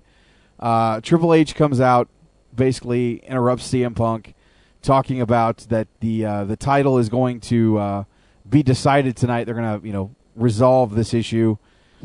Uh, has a pretty good promo back and forth between Punk and Triple H, where you know Punk says you need to watch who you're who you're pushing around because I like to push back. I thought it was a really good segment back and forth for both guys. Now, I liked the segment. I said some things in the chat room. As soon as the segment was over, I said some things in the chat room. And everybody jumped my ass. Oh my god, you that was a great segment. Mace said, "Oh my god, don't don't be a typical wrestling radio guy and nitpick a great segment." Now listen to me. It's my job to nitpick. If I just came on here and said everything was gumdrops and rainbows, you motherfuckers wouldn't be here. It's, you know, what JJ brings to the table and what I bring to the table that brings you motherfuckers in here every week. So if we stop being ourselves, why would you show up? So I'm going to nitpick. I'm going to tell you what I think. That's why I have the forum. That's why I have a microphone. I thought the best line of the night, because it sums up exactly what I'm thinking. If a pipe bomb goes off and nobody hears it, does it make a sound? That and really what got to me and what pissed me off was Punk is going to drop this pipe bomb, this fucking, you know, shoot shit that's going to just revolutionize what people think of interviews and, and blah, blah, blah. And th- the first thing he does is start talking about how Triple H was holding everybody down and how he, you know, kept people from going over. That was the angle to attack. That was the angle to blow up and attack. Don't go after the guy's wife. That was 10 years ago. That would have been a great promo 10 years ago. But 10 years later, that's the best you got? That's your fucking big pipe bomb that's going to explode? Is that he's going to have to ask his wife for permission because his wife's last name is McMahon? Give me a fucking break. That was fucking weak sauce. That was fucking weak ass shit. You you you've been this anti-establishment revolutionary, you know, maverick on the microphone, and that's the best you got is ta- taking shots at Triple H because of his wife. That would have been great eight years ago, but not so much today. I mean, who gives a fuck? He's still your fucking boss. Oh, look, Tennessee Cowgirl found Glamour Boys right there in the chat room. Yeah, I, I can't fucking wait. I'm, hold, I'm holding my breath. Anyway, Ah. so then Triple H cuts a promo later in the night and says the exact fucking thing I said in the chat room, damn near word for word. Pretty much. I mean, it's just if you're going to do something big and you're going to call it out and promote, watch me drop a pipe bomb, drop a fucking pipe bomb. Don't drop a fucking you know firecracker. Well, I see your point. Uh, I like the fact that Triple H at one point it wanted. was great. It was great. It, it got the crowd in it, and that's what it was for. I'm just saying, in the grand scheme of things, it's 2011, not 2002. True, but at the same time, he did get Triple H riled up tonight. To the point well, where Triple H. Triple H, Triple H played the part of somebody who was riled because let's be honest, that nothing was said that wasn't discussed backstage before they went oh, out. Oh, well, absolutely. Did you get a chance to see that video that X Pac put out this week, where it shows Billy Gunn going over a match with two nobodies? Oh yeah, yeah. But I mean, I've seen that shit before, so I mean, it was nothing. But that's what I'm trying. That just popped in my head. That's what we were trying to tell everybody when we were discussing how things are done backstage and how they're done in Yeah, the ring. I, I'm assuming you're talking about the situation where we're talking about the uh, the TNA booking with the three roll ups in one night on a pay per view. Right, and how that would have never happened had they got together backstage like Billy Gunn and those two new guys. Well, yeah, I- you know, I, I, you don't typically see wrestling shows, whether it's uh, the WWE or even the independents, for for the most part, uh, the same finish in three matches, two of them back to back, even. You know, and again, watching Billy Gunn lay that match out, you know, that's something that I've I've seen many times before on the independent level. But you he know, said he said the million dollar thing that is said at the end of that every time is boom. And then you guys are gonna go out there in five minutes. You're gonna forget about everything I fucking said. Yep. well, and that really, you know, a lot of the problem these days is people don't call shit in the ring. It's we talk about it backstage, and a guy might forget. He might get stiffed by the guy that you know, uh, that got pissed off at him for getting a move. I mean, that's that's the wrestling business today. Spot, spot, spot, spot, spot. rest spot, spot, spot, spot, spot, spot, finish. You know, you don't call I the shit you know, with, with us talking about CM Punk and Triple H, nothing was said out there that wasn't discussed backstage. Hey, I'm going to say this. Okay, well, I'm going to come back with this. All right, you come at me with this. You know, so, I mean, Triple H was just playing the part. Right. So we come into our first match of the evening. It's a battle royal for the number one contendership of the Divas Championship. Uh, participants in this match: Gail Kim, Nikki Bella, Brie Bella, Eve, who has new music, same song, just kind of redone. Gail Beth Kim Phoenix was in this? Gail Kim was in this. Yes. If Goddamn, you, she was eliminated so quick, I didn't even see her. if you blinked, you missed her. Natalya Neidhart, Maryse, Alicia Fox, AJ, and Tamina. Uh, in Now, the, I like, I, I tell you what, I like AJ. do you? She's a cute little motherfucker. And she, I mean, she's, a, you know that old cartoon with the bulldog and the little dog bouncing around the bulldog? What are we to do today, Spike? That's her. she's that little dog that bounces around the bulldog. But she's full of piss and vinegar. She's she's fun to watch. All right, guys, I'm going off right now. I'm reading the Raw recap, courtesy of our Raw recapper uh, over at headlockstoheadlines.com, the sensational Sean, the sensational sequel, if you will.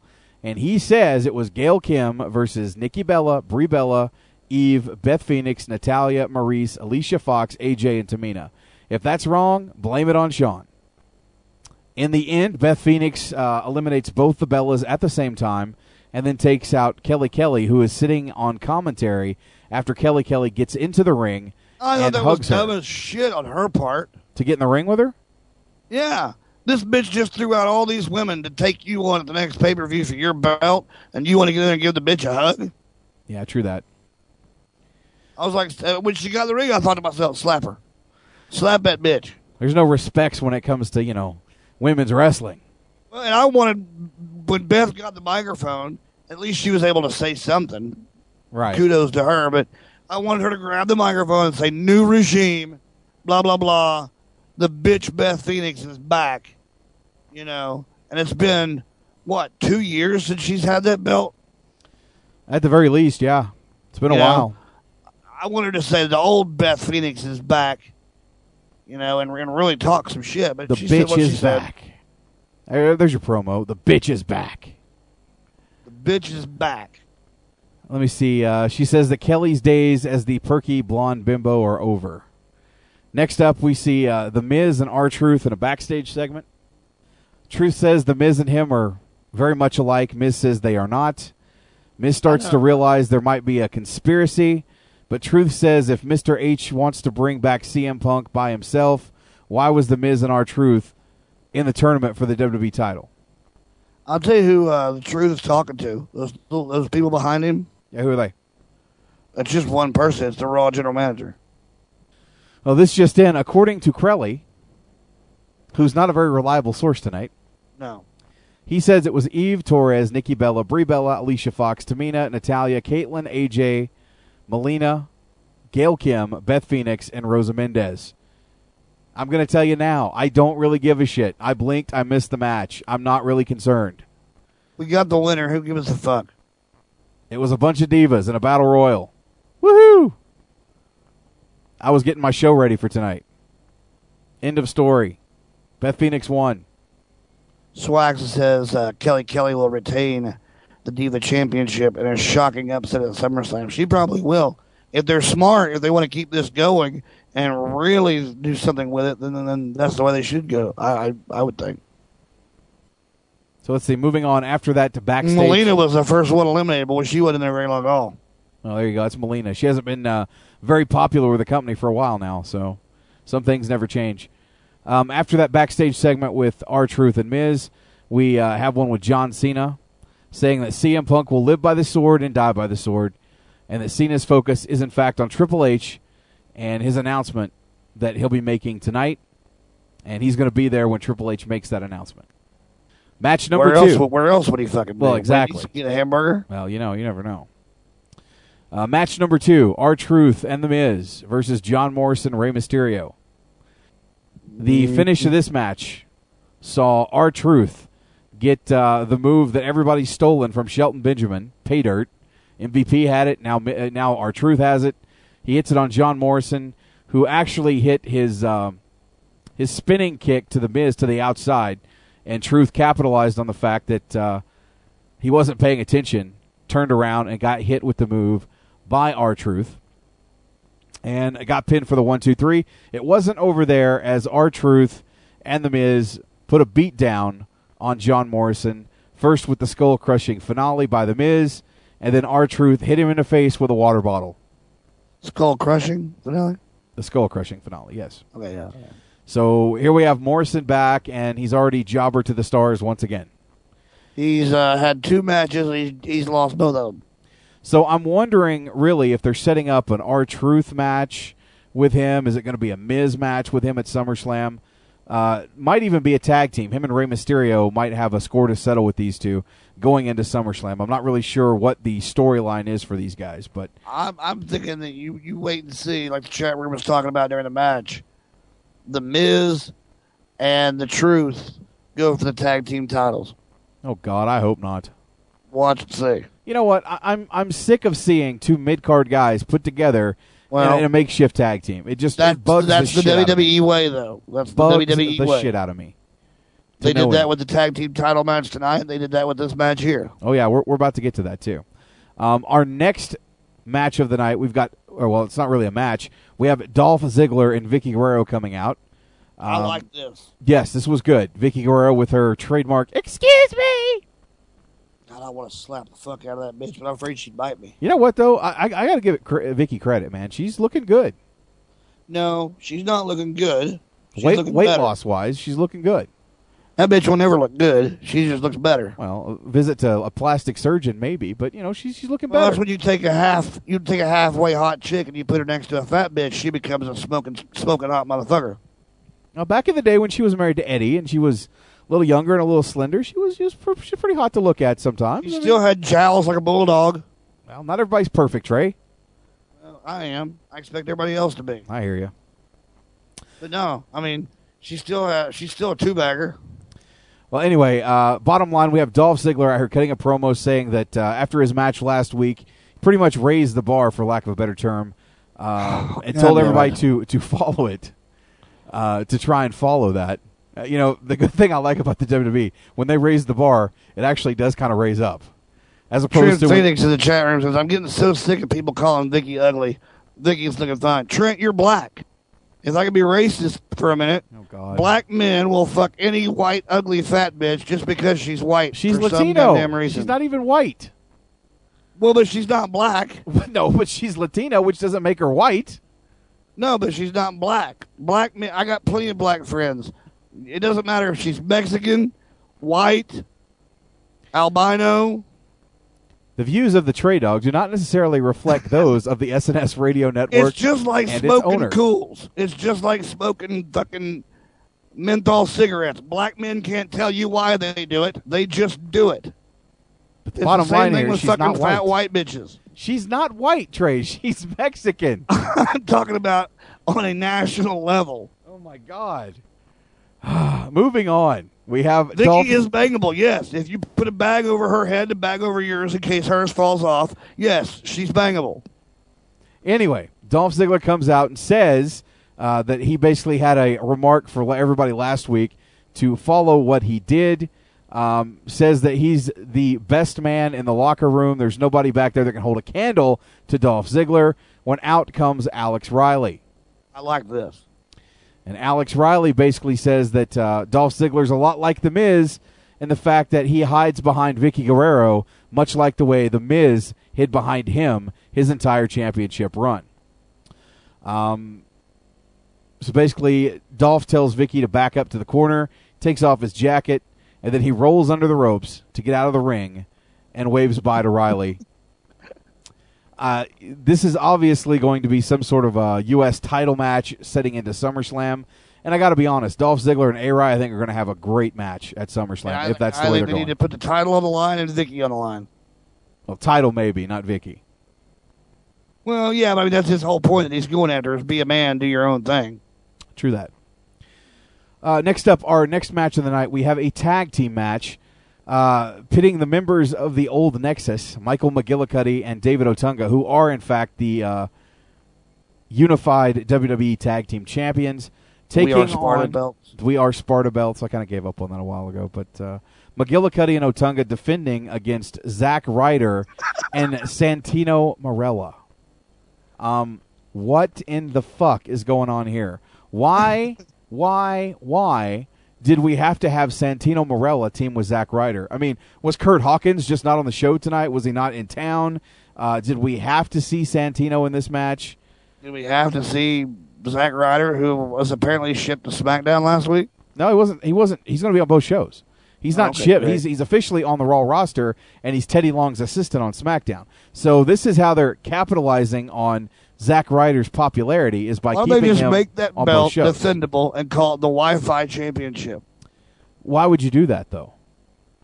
They have Why no else desire would he be on it. TV? Other than the fact that he's doing the internet shit. Well, because he's a talented guy and deserves a push. Well, I'm not saying that. I'm just saying he was a nobody until this internet shit started. No, you know he he made an opportunity for himself, got people behind him, Right. And right. He went, he did the Hardy thing the right way. Yeah, exactly. He's a bankable guy. So I, I just again I have a problem with him taking two guys randomly and putting the uh, I you know, agree with putting them in a tag team match.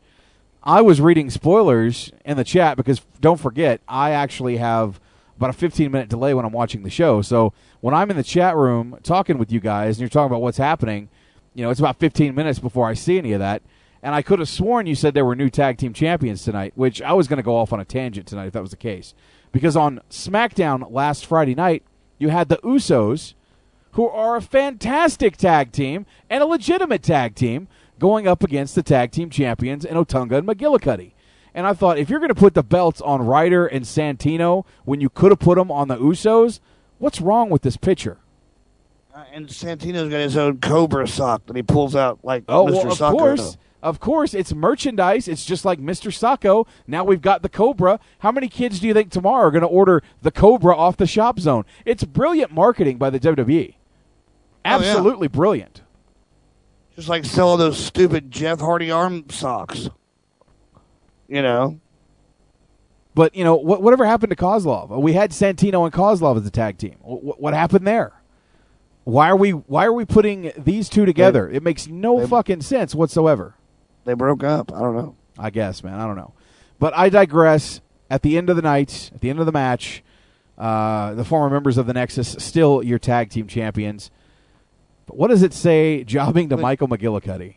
New music, and they're not referred to as the Nexus. Their Nexus armbands are gone, so no mention of the Nexus during their match.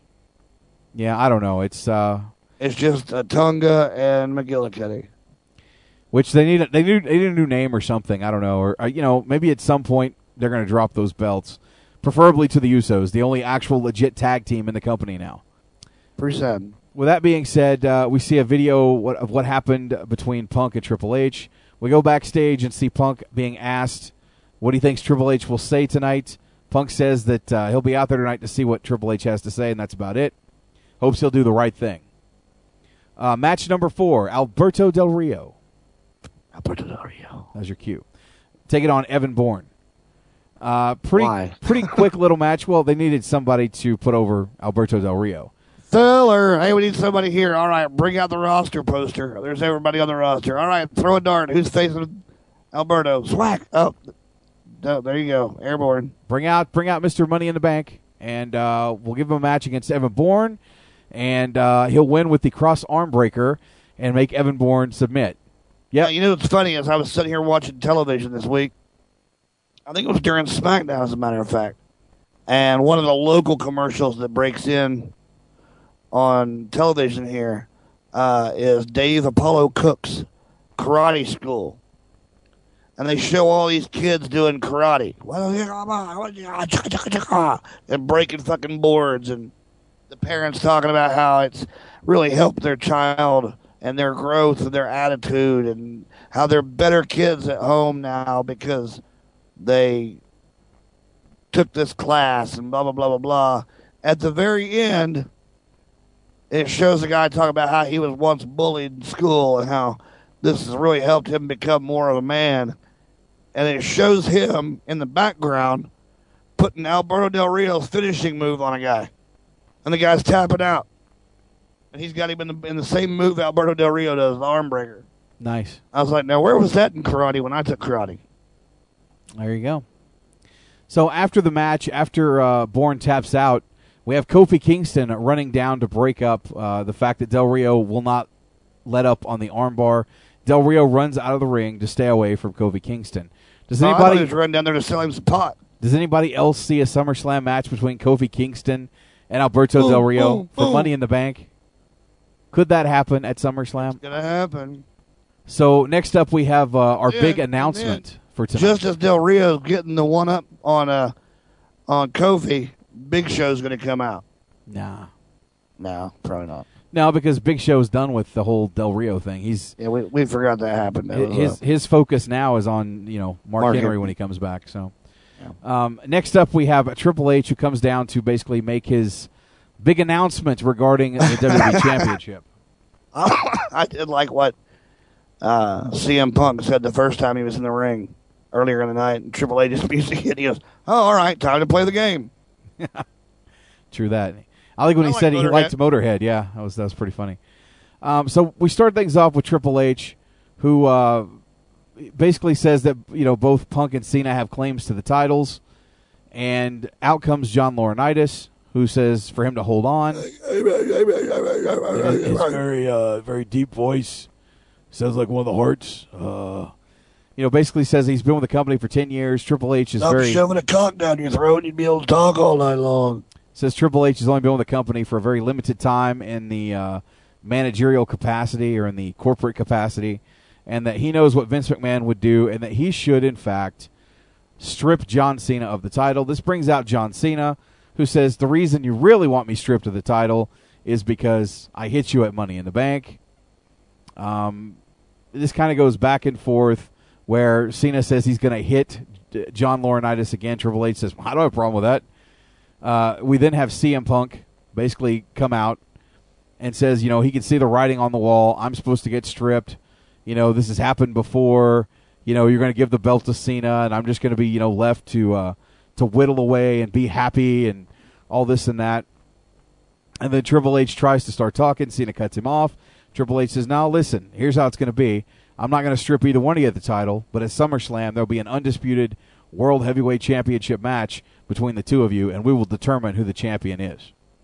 So we end the show with dueling music as CM Punk steps up and Cult of Personality plays for him. Who thought of that ending?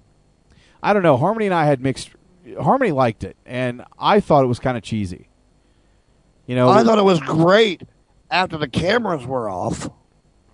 yeah, it'd be something you'd see in the arena, right? Not Yeah, so much on TV, but fading the music out between the two of them. You know, where they're both one upping each other. I mean, why Yeah. didn't, why didn't these just guys just go to blows? I mean, you know, seriously, rather than hold up the title and be like, "I'm the champion," I'm just gonna like kick the guy in the face, and then I'm gonna celebrate that I'm the champion. Yeah, see that you were a badass when you were going to punch Johnny Ace in the face. You Wait. know, you ran him out of the ring, you tough guy.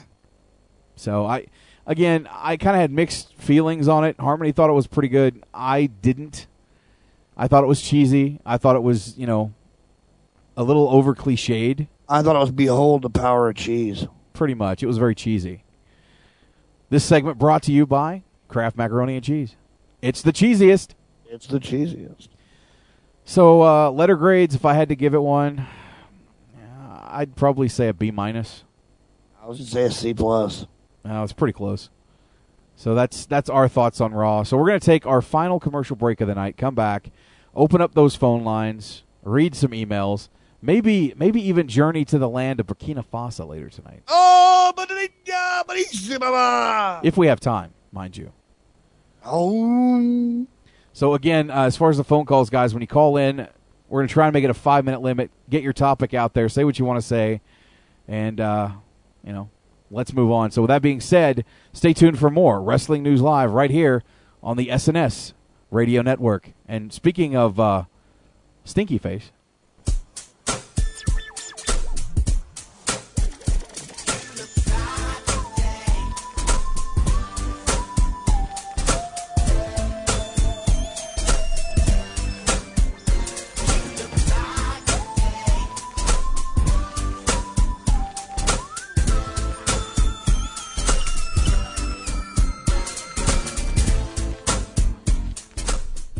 This is Rikishi, and you're listening to SNS Radio.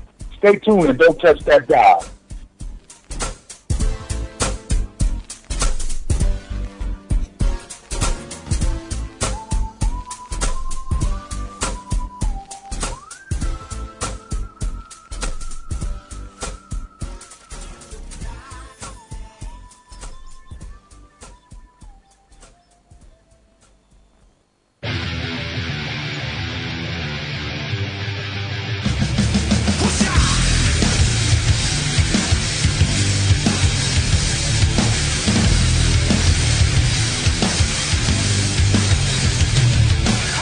Hey guys, it's Mr. Money on the Mic, JJ, all caps Sexay of the SNS Radio Network. If you're looking for the latest news in professional wrestling and, of course, some of the best columns on the World Wide Web today, visit headlocks2headlines.com. That's headlocks, the number two, headlines.com. It's the official news site of the SNS Radio Network. You should make it your official news site as well. Once again, www.headlocks2headlines.com.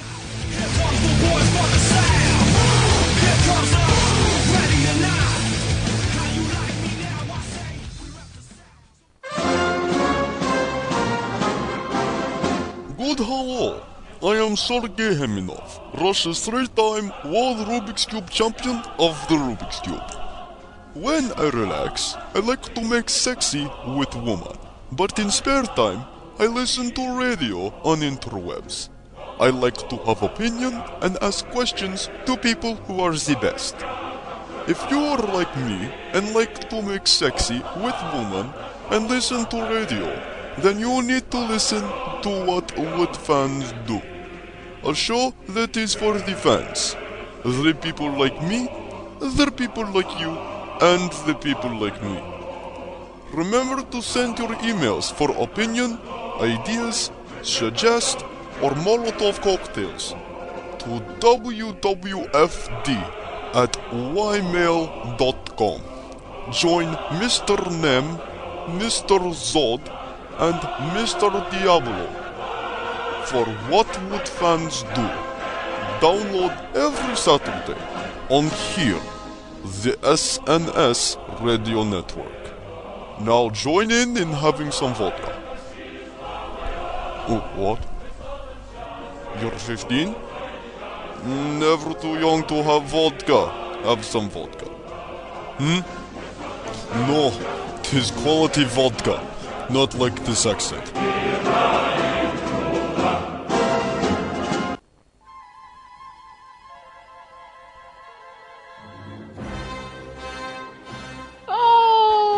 Take it right out into space. Oh, it'll calm the nerves down. What could go wrong? that is the last time I am trusting a Ferengi. Oh, the go press. Ah! Would you shut up already? I didn't do anything wrong to you. He's right over there. Ugh. Hey folks, I apologize. I'm being chased over by the Empire of all people.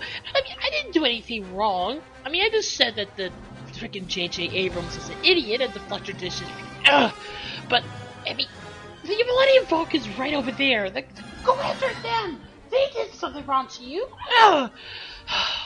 But I do have a few seconds to remind you guys to check out the Elite Force Podcast, located over at www.eliteforcepodcast.com, also over at www.snsradionetwork.com and chrisjonesgaming.net. Each and every week, the Elite Force podcast covers some of the top news going on in the world of science fiction and also pays tribute to some of the greats that have paved the way to making science fiction one of the great genres of entertainment. So check out the Elite Force podcast every Wednesday and Sundays with your hosts William Walkie Walker, Philip Mindwhite Morris, and Chuck W. Over at EliteForcePodcast.com, the SNS Radio Network, www.snsradionetwork.com, and ChrisJonesGaming.net. Now, before I get blown up, I gotta go evade these Empire people. Oh, wait, wait a minute. Oh, a big giant asteroid with a hole in it. Oh, I gotta go fly into it. I mean, what's what are the chances? What are the chances that a big worm could be in there? Oh, what could go wrong? Not getting enough TNA wrestling? It's time to join TNAOnDemand.com, the place to access over 300 hours of classic TNA programming, 24 hours a day, 7 days a week, 365 days a year. TNAOnDemand.com is the ultimate resource for pay-per-views and exclusive TNA programming. Log on to gain instant access to every TNA DVD ever released. Go to TNAOnDemand.com to get started right now.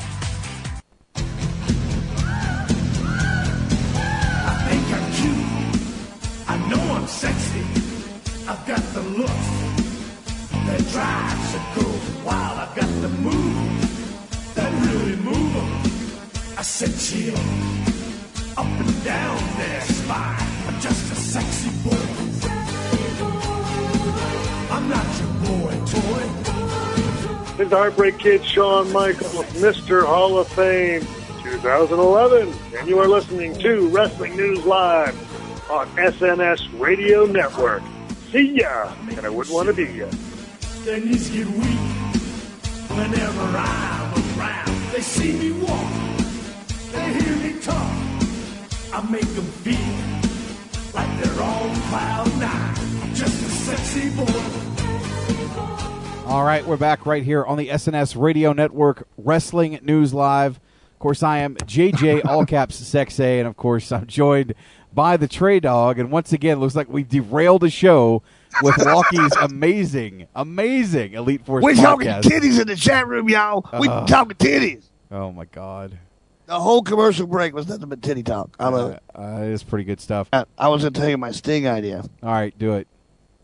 Everybody's butthurt about the fact that it could be Sting and Hogan one more time at Bound for Glory. Is that what they're talking about? Unfortunately, yes.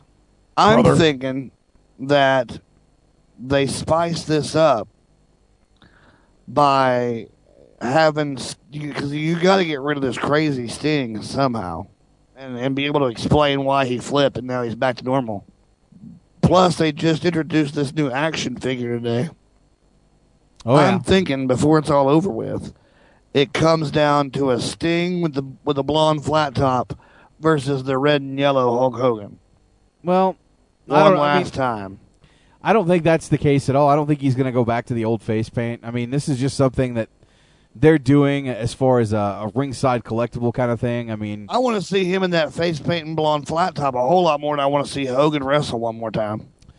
yeah, but I, I, don't care I don't less think you're gonna about. Hogan bringing back the red and yellow. What the fuck does that mean? Big deal. I mean, it's a nostalgia for nostalgia's sake. If you're going to do it and go old school, do it old school. Bring back the old school Sting to take on the old school Hulk Hogan. I'm just curious as how they're going to get. I mean, they wrote themselves into this. It's like painting yourself into a corner and having to wait for the paint to dry before you can walk Well, out. Here's the thing: we're talking But what are about they going to do with this? They, what are they going to do with this crazy Sting to explain it and then bring him back to normal?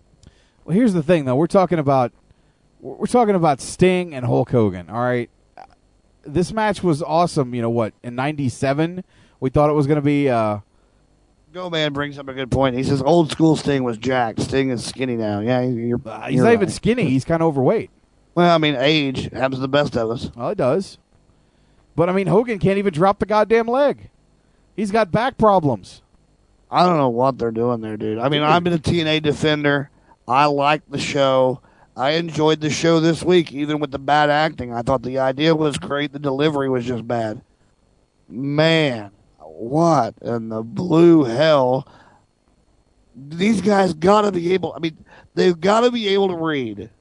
They've got to know that the internet is shitting all over a return of Hulk Hogan into the ring. They've got to know that. So with things as they are, as bad enough as it is for TNA, why in the blue hell are they doing this? I can't defend it. I can't. No, I can't either. I tell you what, fuck it. We're opening the phone lines up again. Five minute limit. You got something to say? Now's the time to do it. Phone number 501 588 7957. If you have Skype, just add Sunday Night Showdown to your Skype buddies list, and that's another way. Or if you're in the chat room and want to have a toll free call, use the Google Call Me widget, follow the directions, put your phone number, your name, and uh, it'll be a toll free call. Maverick says the Sting with the suit topped it off for me. I, you know what? That wasn't even that. I, what that wasn't even it. I mean, he was playing a part. I mean, he was trying to make people believe that he was in a suit because he was the new network executive, and I think that's great because it all plays into the whole fucking being crazy. But really, who's crazy or not? The people that believed it, or the, you know him that tried to sell it. I mean, if somebody came to me, let's say Shark comes to me and says, "Hey Trey, this Sunday we're going to do the uh, TNA pay per view Sunday Night Showdown," and uh, JJ's so put out with all this shit that he turned the network over to me, and I'm the new boss of the network. Well, that's that's all fine and good. Should that ever happen? But I wouldn't believe it for a minute, not without talking to JJ. It's logic. You know? It's suspension of disbelief, Trey. You just have to believe. I guess you know they're so worried about the network that they just believe that Sting could be the person in charge. Pretty much, pretty much. So, uh, according to Crowley, this week's guests on Unplugged, and I said guests, yes, we have two people joining us on the program. Ladies and gentlemen, the former members of Generation Me, the Young Bucks, will be joining us on Unplugged this week. Nice. So we get to find out all the dirty details on what happened to them in TNA. I can't wait. This one I'm looking forward to. Yeah, this will be a good weekend. It'll be a good show. Uh, which which is great because it coincides with this Sunday's uh, what is it Hardcore Justice pay per view, Yes, sir. in which uh, Sunday Night Showdown will return. Unfortunately, I will not be a part of that show as I am done with TNA wrestling. I will never cover a pay per view with them again. But in my uh, absence, it will be uh, run by the very capable Trey Dog, Internet Dave Standish, and of course Mark the Shark DiCarlo. The three of us will be holding down the fort for SNS. The three amigos, if you will. That's right. Uh, Sunday Night Showdown this Sunday uh, for TNA's pay per view Hard Justice. Uh, me, Mark the Shark DiCarlo, and Internet Dave, whoever the fuck that guy is, we will be live during the pay per view to uh, bring you play by play ish type covers, let you know who's winning, who's losing, and all the great shit that goes on. You know that stuff that they, they normally do on a pay per view. The same thing we've been doing every Sunday for a pay per view since well we started. Quite a while, as I've you know pretty much figured out. It's been a while. Been a while, a day or two. So if we're not going to have any phone calls, I'm just going to go straight to the emails, which is fine with me. Nobody wants to talk about CM Punk, Triple H, TNA, anything this week, huh? That's fine. We'll move on to emails. That breaks my heart. Does no break phone my calls. heart. They're mad because we put a limit on. That's that's what. What the is. fuck is the matter with you people? We put a limit. That's that's what it is. I'm not saying there's a limit. Just get your point across. Just ask your question. That's all right. Let's go to emails. Email it up. I got mail! Yay! I got mail! Yay! Of course you have an email, you idiot. Just read it. All right, this first one comes to us from Tyson316. Hey guys, I was just listening to Unplugged Archive today, and JJ was talking about how WWE are already giving up on this WrestleMania lineup on TV way too early, including Rock versus Cena and Daniel Bryan cashing in his money in the bank. I got to thinking, and I wanted to know your guys' opinion. What do you think about doing this? It takes away takes away from the Royal Rumble. If Rock and Cena fight for the belt, which I hope they don't, and Daniel is already cashing in, then what's the point of the Rumble this year? I think it diminishes the Rumble a little bit. Just wanted to see what you guys thought of it. Thanks and keep up the awesome job, Tyson three sixteen. I, I kind of agree with you. It does kind of diminish Yeah. from the Royal Rumble because you Well, don't know that obviously know. it, but it, it, it narrows it down. uh, definitely. Well, it makes you think that a Raw guy's got to win now. Well, no, it makes you think that a SmackDown guy's got to win. No, because Bryan, Bryan is is basically cashing in his money in the bank. He's a SmackDown Well, that's star, true. So it's got to be a. Raw Oh, I see what you're saying. Yeah, and and and well, he's saying if if uh, Cena Rock is for the belt, it can't be now. If if Bryan with with Bryan cashing in, Cena Rock can't be for the belt then because what's it gonna be? Cena Bryan Rock. Well, no, it- that's not for the World Heavyweight Championship. That's for the WWE Championship, supposedly. So, whoever Daniel Bryan cashes in on would be on the SmackDown brand, be the World Heavyweight Oh, right, Championship. right, right, right. That's right. He's a SmackDown guy now. Yeah, so it's you know a little different there. I, I personally don't want Rock and, and Cena to be for the title because, again, as I've said so many times before, John Cena, since his debut in the company, has wrestled at every WrestleMania and it's involved a fucking title. He's never well, here's what'll happen then. Whoever wins the, the, the, I mean, it's not set in stone, but whoever from whatever brand wins the Royal Rumble, they're just not going to be alone in their title match if they win it from the SmackDown. If they're from the SmackDown side and they win it, then they're going to have to face the champion plus Bryan. Bryan. Unless they're from the Raw side, then they'll just face the champion. You see what I'm saying? Right. So if a SmackDown guy wins it, it'll be a three way dance. If a Raw guy wins it, it'll just be a one on one.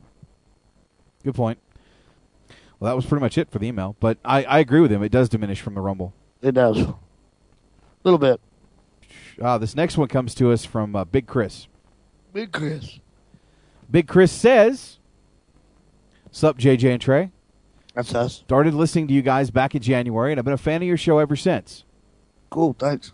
Uh, I work as a painter, and I make it my duty to catch you on the archives. And listening to you at work always makes my days at work even better. I'm Cool. emailing you because I've been thinking lately about this whole Cena and Rock match that will take place at WrestleMania 28. I've heard both you guys discuss this a bit, saying that The Rock is coming back to put over Cena, which I absolutely agree with. In contrast, I find it interesting how many wrestling fans on the internet, the IWC, actually believe that The Rock is coming back to beat Cena cleanly. To me, that would be an absolute joke. Not that I'm a huge Cena mark or anything. I don't hate the guy. He's just doing what the WWE wants him to do. Even though it does annoy me, like you guys, how many times has Super Cena come back and win virtually all of the time and always seems to get the belt back on him, and that's another story. He's he's kind of right there. Um, also, but in this situation, I feel Cena must beat The Rock, mainly for the legacy he will one day leave behind. It makes zero sense to have a guy come back after not wrestling for eight full years by the time of next year's Mania, have him go over a guy who's been the biggest name in the business for the last five years, just so we can see The Rock go ha ha, then go back to Hollywood again. I assume it's a one shot deal for The Rock. Why else would he ever wrestle again after this dream match? The Rock losing and putting over Cena does nothing but hurt his legacy. That's already been solidified. People will just be ecstatic and giddy over the fact they got to see him wrestle in the WWE ring one more time after being out for so long. However, Cena losing could be disastrous to his legacy. What will people think of Cena? People will look at him and be like, haha, you couldn't beat The Rock. You will never be on his or Stone Cold's level, no matter how many championships you win. I can't see why Cena would ever agree to job to The Rock, given his real life feelings toward him. That's one thing wrestling fans would tease Cena about mercilessly is the rest for the rest of his career. These are just my feelings. Had to get that off my chest. That's all for now. Keep up the great work, guys. You are truly the best at what you do. Sincerely, Big Chris. Thanks, man. Big ups. Um, make no mistake about it. Cena is going over The Rock at WrestleMania, and at the end of the match, they're going to stand up and shake hands. Guarantee it. I'm calling it now. Oh, you're right. They absolutely will. You know, they'll be they'll shake hands, they'll hug in the middle of the ring. The Rock will put him over and say, you know, yeah, you got heart. You know, you you you belong to be. Just like, just like Hogan Rock. Yeah, exactly. You know, he- he'll be he'll be singing the praises of John Cena on Twitter. You know, promoting fruit roll ups and you know fruity pebbles and all that other bullshit. You know, putting him over. And at the end of the day, that's that's the whole purpose of bringing him back in. I just don't think, and I think it takes away from the WWE Championship to have him involved with The Rock at WrestleMania for that title. I hope that that's not the situation going in. I'd rather see Del Rio defend against somebody or CM Punk have that belt and It's defend funny. against somebody. I was listening to the Law last night, live audio wrestling, and uh, they had John Morrison on for a little bit, and they talked about WrestleMania, and he he even says himself, you know, WrestleMania is a time when these guys want to put on the best show possible, and they feel like it's their duty, and it kind of shows you what Vince thinks of his current roster that he would have to even bring The Rock in to WrestleMania to sell WrestleMania a year in advance. Well, That's yes, pretty pathetic when you think about it. yes and no. I I mean, I, I see your point there, but bringing The Rock in, and Orton had a pretty good. Uh, he did an interview with somebody, a, a local radio station, and this time he didn't get in trouble for any of the remarks he made.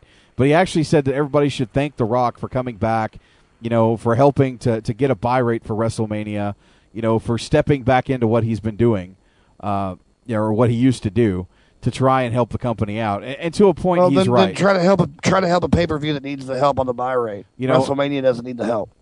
Well, what I'm thinking is, is you know, by bringing a guy like The Rock in, you want to give Cena the rub. You want to give him the rub of, of fighting The Rock and beating The Rock. Um, stage. One, it's to bring back The Rock for nostalgia purposes. Two, it's to put John Cena over. Three, it's to sell tickets to the biggest event of the year. And four, I'm sure if you're a uh, wrestler that is trying to get a spot on that card, you're going to toe the company line and say, oh, how great it is to have The Rock back. But deep down inside, you're thinking, man, I'd rather just be in that spot myself. No, I agree. And what I, my my whole point is, I don't have a problem with Rock coming in facing John Cena. I just don't think it needs to be for the title. Uh, you know, let's let's look at WrestleMania 18. You had Hogan and Rock. It- there was no title involved. Now, granted, a lot of people said that was overshadowed. Uh, well, that match overshadowed the main event, which was Jericho and Triple H, and they're right. It did. It did. But at the same time, Cena Rock is a match that doesn't need to involve a title. You need to elevate other guys and let them main event WrestleMania for the first time. You know, a guy like Alberto Del Rio, who hasn't been able to do that yet. You know, I mean, he had a match at WrestleMania this past year, but, you know, didn't win the title against Edge. He's a guy that I could see going into WrestleMania with the belt.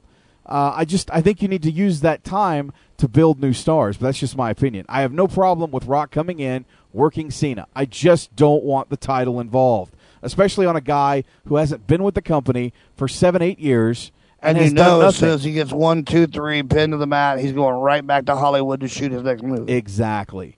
Uh, let's go to the phone lines real quick. Uh, welcome to Wrestling News Live. Who's this? Midnight Man. Midnight What's Man. up, man? How you doing, brother? I'm doing okay. Can we switch topics here, guys? Shoot.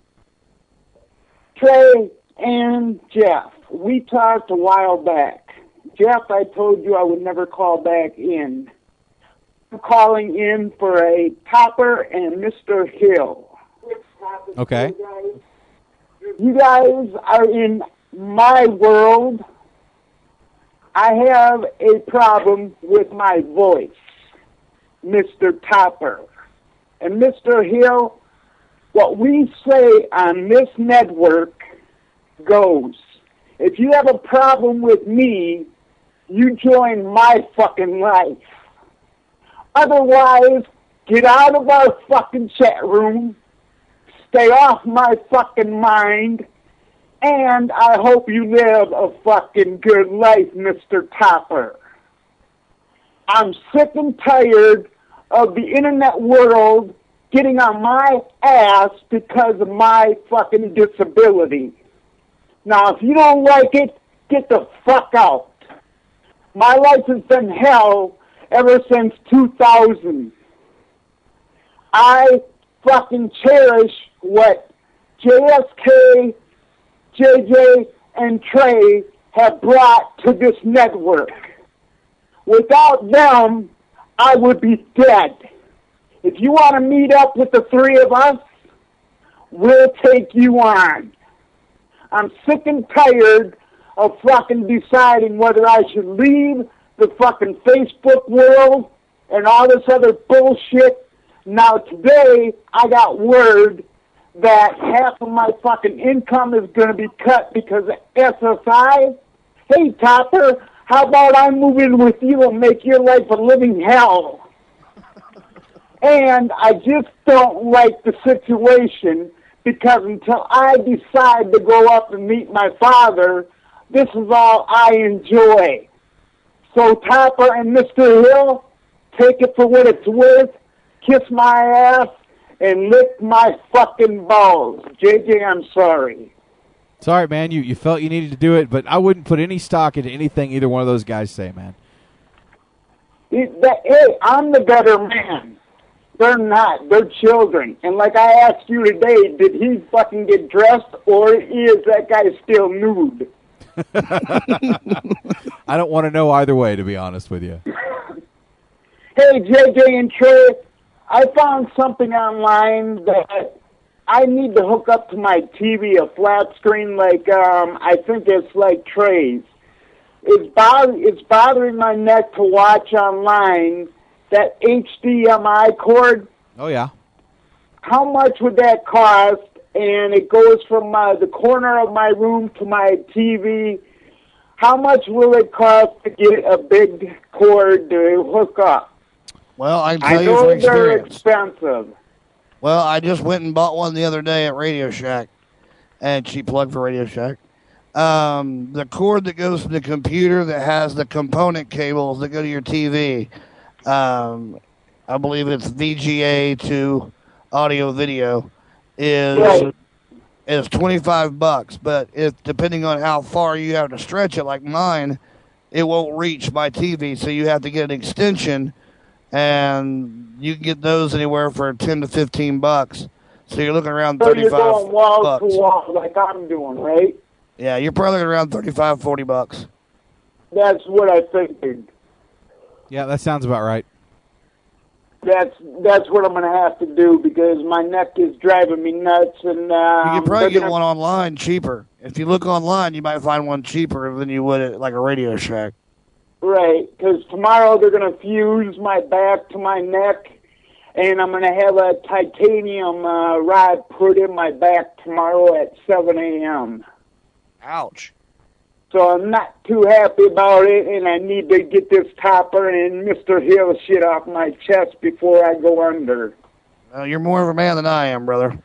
I'm No telling doubt. you. Oh yeah, and uh, JJ came to my defense, and I'm happy for that. But uh, I get this everywhere I go, and there's too many chat rooms I go I, I go in. But hey, we made this network for what it is. And then the second thing, I got a call at noon be, before I went to bed.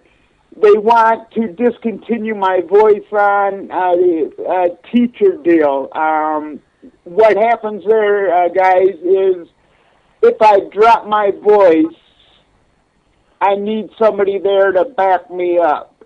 And um, they discontinued it because of this fucking healthcare shit.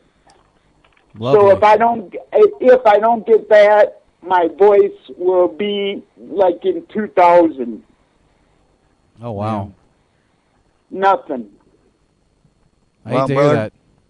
Get some sleep, and God bless, and good luck to you tomorrow. We'll have our fingers crossed for you tomorrow. I hope all goes well. I hope so, guys. Take care. All right. All I'll right, talk to you later, Mario. Keep us updated, And man. in, in that vein of you know your thoughts and prayers, um, Dustin Francis, aka Mac Daddy, um, obviously absent tonight. Um, during our football draft, he had an emergency and had to go take care of his mother, who uh, may not have made it through the night. Oh Jesus. So, with that being said, keep uh, Mac Daddy in your prayers tonight. Yeah. Well. And for my drummer that uh, killed himself last night, this morning, hey, Rick, you're in my prayers, dude. Drugs and shotguns don't mix. Take care, guys. Amen. Thanks. Later, buddy. Bye. All right, so our thoughts and prayers will definitely be with uh, with Midnight Man for tomorrow. Um, I do want to go back to the phone lines really quick. We've got another call coming in. Welcome to Wrestling News Live. Who's this? Uh, it's Anthony from the chat. What's up, Anthony? What's up, man? Uh, first off, I want to say good luck for Midnight Man and for Mac. Hopefully, things turn out better for them. Yes. As I want to just quickly go about the CM Punk John Cena match. I mean, at SummerSlam. It's probably a good idea to have a match, but don't you think they might have should have a stipulation? What the uh, you talking about the John Cena Title- CM Punk? title. Yeah, for the SummerSlam match. Like, I mean, ladder match sounds good, but they just came off of um two ladder ma- Money in the Bank matches the previous month, so You know what though? I mean, I think a one-on-one match for the undisputed belt, and that's the night you need to debut the new belt. Yeah, and don't give oh me yeah, this. I uh, agree. If you don't do it, then they're not doing it. I mean, seriously, you need to go in with both guys, uh, you know, with their belts respectively, when the referee holds up the belt, it's not either one of those belts. It's a new championship belt that is for the undisputed WWE championship. That's the way that you're going to debut the new belt, or at least that's my opinion on what they should do, uh, and get rid of those damn spinner belts. Really, a, a match, one-on-one match for the undisputed championship doesn't really have to have a gimmick as long as it's a good match. And judging from their last match on pay-per-view, I, I think it will be. So I don't think the gimmick is really needed. Yeah, but if they did want to put a gimmick, I think maybe something like two out of three falls might be the best way to go with it. Well, that's just my I don't know. I think I still think you need to leave it to the purity of the champion versus champion. I agree. Yeah. And lastly, from I just want to question um from top to bottom, like an entire card, what was your favorite SummerSlam from the past, from top to bottom?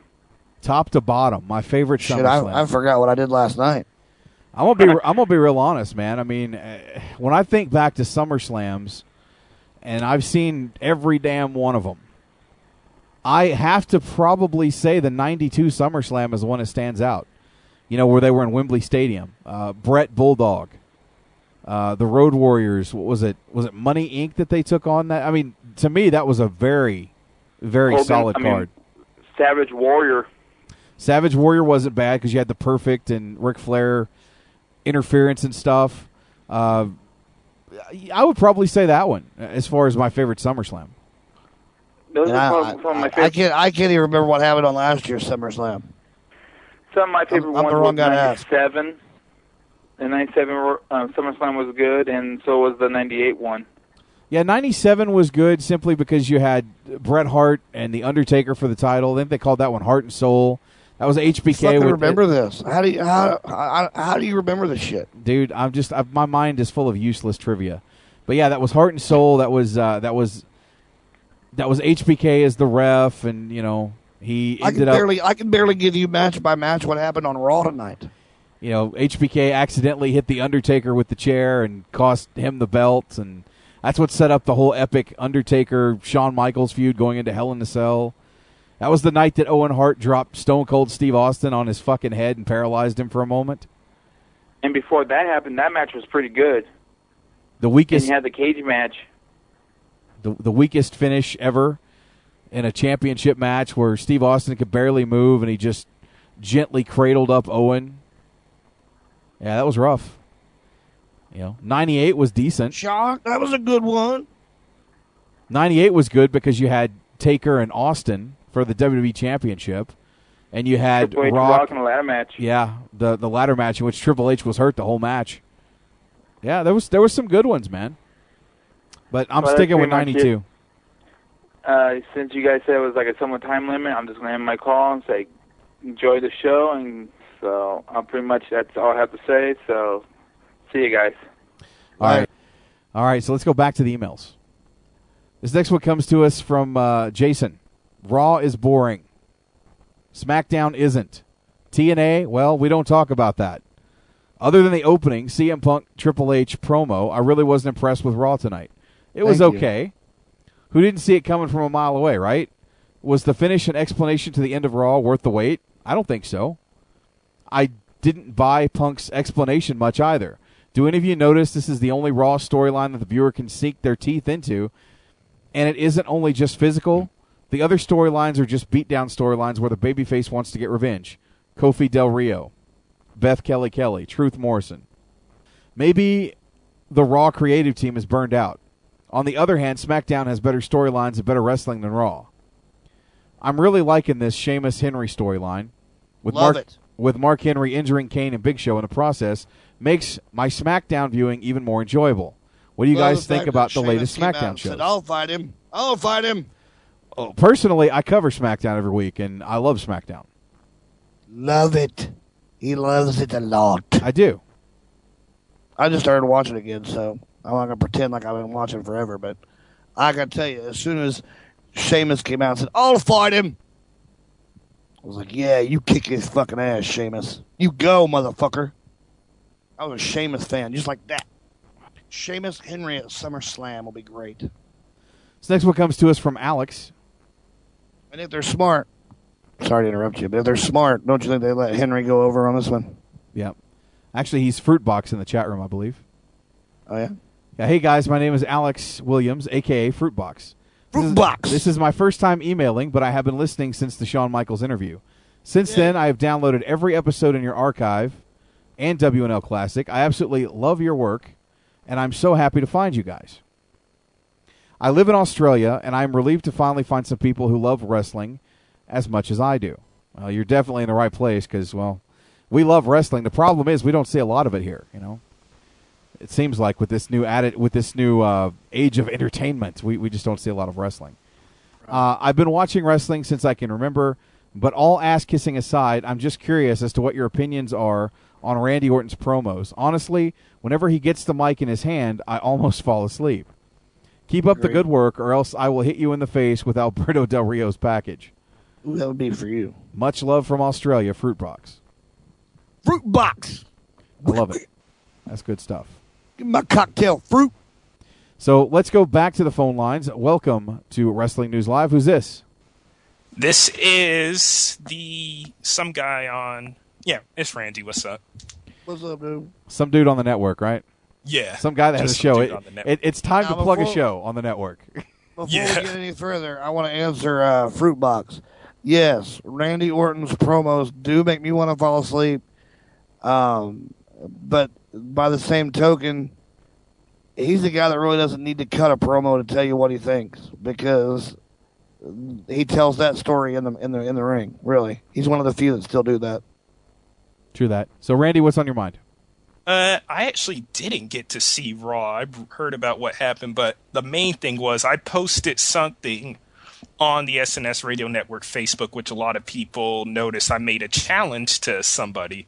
Now, when I I barely It's called, got pe- it's called People Out Night. Call them Uh, motherfuckers Out Night on the Well, show. that's the funny thing. I didn't know Midnight Man would go all out on Tyrant or whoever that was. That I just barely get back home, put on the computer, then I hear Midnight Man talking shit. And you know when you get to the point where Midnight Man's calling in talking shit, you done fucked up. Yeah, that is not a good thing. All right, so who you calling out? Well, it's not so much a call out, but it's a challenge because, weirdly enough, this also happened on the SNS Radio Network Facebook yesterday. And JJ knows exactly what I'm talking about in a way. Drama Central. God damn. Well, not that much drama. It's just something I wanted. Just something I feel like doing off the spur. And that is for this Wednesday night, Pro Wrestling Rewind. Andy Knowles thinks that The Miz shouldn't be number one on PWI 500. I'd like to disagree with that. So the minute he brings it up, if he's w- willing to hear this, and I hope he's listening to it now, I want to debate you over why Miz should be number one. Easy as that. I know it's a stupid thing, but uh, there's no other person who I felt deserved number one from any indie or any wrestling company in the world. And I'm one of the few people who probably watches a shitload of wrestling. No offense to anybody who does, but watch some Japan, some Mexico, the indies here, uh, and all other shit too. So yeah, there. If Andy Knowles is willing to do this, I will debate him this Wednesday night. Pro Wrestling we I can't even say it. Pro Wrestling Rewind. Why Miz should be voted number one for the PWI 500. Actually, if I could if I could step in for a second, I talked with Andy Knowles today, and unfortunately, there's not going to be a rewind on Wednesday this week. He's going to get back to me on if he can prolong it to Thursday. Uh, he had something come up today, so probably not going to be a show on Wednesday. Hopefully, he can reschedule for Thursday. If not, there won't be an episode this week. But if there's not one this week, I'm sure that he would love to take you up on that offer next week. Damn. Well, good thing I had something else to talk about because that kind of killed the momentum. Well, I saw where you're going with that. I just wanted to chime in real quick. That and I did promise that I will do an X Factor. I have that, but I also promised that I was going to make a trivia challenge that I am going to announce here. And then you can I don't know how the hell they're going to uh, send it to me. Just send it to me somewhere. Nim will Nim can tell you about it. But I had said I was going to put out a trivia question, and the winner who ch- made that gets to choose the X Factor as long as it's something indie. But they can choose whatever the fuck they want, and I will talk about it. Okay. And the question is, since, and this has to do with CM Punk, as I talked about before in the chat, we've known about his themes recently. Of course, he's using Cult of Personality, which he used in ROH, and he's better known for Miseria Cantare. And the question is, now it's gonna be, you're gonna have to figure out three things. One, what was his theme before Miseria Cantare in ROH? Two, what show did uh, two and three? What shows did he debut Cult of Personality and Miseria Cantare as themes? Yes, I know it sounds kind of hard, but you can find this out. Fuck, you lost me 20 minutes ago. I'm still back to you calling somebody out. We're, we're fucking rednecks from the south. We're stupid. You got to kind of coax us along. You mean to tell me that there's other music out there that this punk feller came out to the ring to before called Pearl personality? Yes. Get her done. God damn it, punk. I tell you, he's a lucky feller. He got more music than a man knows what to do with. Here on this particular station, we play both versions of the music, country and Country western. and west. That's right. Do that. But yeah, he has used a lot more of the themes. One theme he's used is All right, well, Randy, get your shameless plug in. and, oh yeah, two cents. I have C3PO. You are you are completely fucked here. I don't know what's going on, but your call is messed up. I will plug the show for you, but thanks for the call, Randy. All right, ladies and gentlemen, Randy McWilliams. What would fans do? You can catch it every Saturday right here on the SNS Radio Network via download on the archive. So uh, definitely do that. One of the one of the uh, rising shows on this network. Also, we've got Beyond the Bell with Sean Beckerman, who uh, still in talks with me, possibly about doing a live show. We'll see if we ever get that cemented, but definitely check out Beyond the Bell. I'll have a new episode of Beyond the Bell up tomorrow uh, for your listening pleasure, so definitely check that out. But let's get back to some emails before we wrap things up. This next one comes to us from DJ. DJ. And DJ says Raw and Summerfest. My Summerfresh. problem with this Summerfest pay per view is that the build up to it sucks. Basically, the WWE just came off an outstanding Money in the Bank pay per view that we all love. Now we're heading into a piece of crap SummerSlam, it's looking like. Why in the hell do I want to see Orton and Christian for the 100th time? Yes, it's a decent match, but come on, give me something new and fresh. Not the same shit over and over again. You know, this Raw has me not wanting to watch the next pay per view. Has nothing going into it. The promos are good, but they have, count them, three matches ready, if that. So the way I'm thinking is that CM Punk wins, the storyline continues. If Cena wins, we riot. I'll listen to you guys have wild turkey fun on the airwaves. CM Punk must go over. Beth will not win. Cena versus Rock will not be for the belt. It'll be exactly like the Hogan match we saw a few weeks ago. Cena will win, shake hands, and hug. Then NWO will attack. Wait, wait. Great show. Keep it up. The new WWE All Stars downloadable content is fucking cool.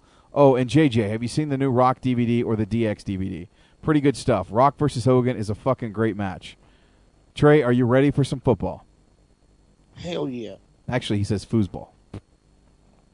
Foosball, No. the devil. Foosball the devil. I don't like to play the foosball. Bobby Boucher, what your mama tell you about foosball? Uh, it's for, it's the devil. It's for the devil. I might have to watch that again. I got that on DVD. I love me some Waterboy. Mm-hmm. You know that on uh, NCAA 12 with the team builder that somebody has built that team complete with Bobby Boucher, a number 55 middle linebacker. The is it the Mud Hens? I don't know what they're called, but they're on Or there. the Mud Dogs or something? Something Mud like Dogs. It, it, being being horseman one night went on there on their server and looked at all the teams. There's the team from uh, uh, unnecessary roughness. Oh, that's you know that's awesome. That's With- one of my favorite movies, by the way. Oh, me too. Name by name for all the players. Big Manu Manu. Manu Malayuna. Manu Manu the Slender. Doing it. I'm going to get Fucking- you some poi dance. Fucking Kathy Ireland. Oh, That's the kicker. Yeah. I, I used to have Um, the biggest crush on her growing up. I oh. fucking love Kathy Ireland. When that movie came out, gosh, she was hot. she got me through my teenage years, I think. Yeah, she did. Her and Sports Illustrated. Well, well, Um, well, actually, it was her and Suzanne Somers with those goddamn Thigh Master commercials. Thigh Masters, yeah. My Saturday nights were full. With That's right. The Thigh Master. Um, there's the team from uh, Varsity Blue. Oh yeah. They're in there with with all the named players put in there correctly. Um, the Smallville Crows from when Clark Kent was a quarterback for Smallville, they're on there. Al Bundy's Polk High is on there. Oh God. You think of a TV football team, even the Miami Breakers that, that coach coached to the pros, or the Orlando Breakers, they're on there. The uh, Minnesota State team that he coached in college, they're on there. Do they have the Do they have the prison team that consisted of like Evander Holyfield from Yes, Necessary that's Roughness? on there too. It was like Dick- Butkus and Evander Holyfield, Ed Too Tall Jones. I met that motherfucker. I got pictures of me and Ed Too Tall Jones from 2004. That's a tall motherfucker right there. He's too tall. He is too tall. But you think of the football team that's been on television, in a movie or a show, and they're on this motherfucker. That's fucking awesome. So we put together our own football league of television shows, but we haven't done anything with it yet.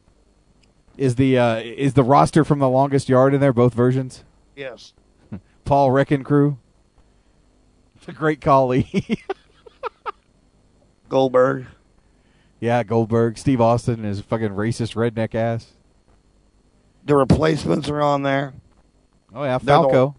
They're the Washington Sentinels, I think. Yeah, Washington Sentinels. It's got that guy. Uh, what is it? Rhys Ifans. Like he was fucking.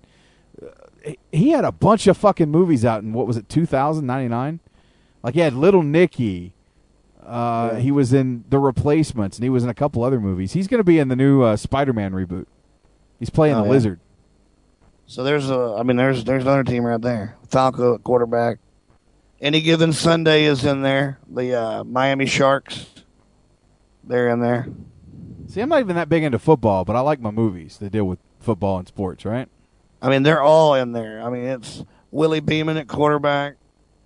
They have the team from the program, the ECW uh, Wolves. They're in there.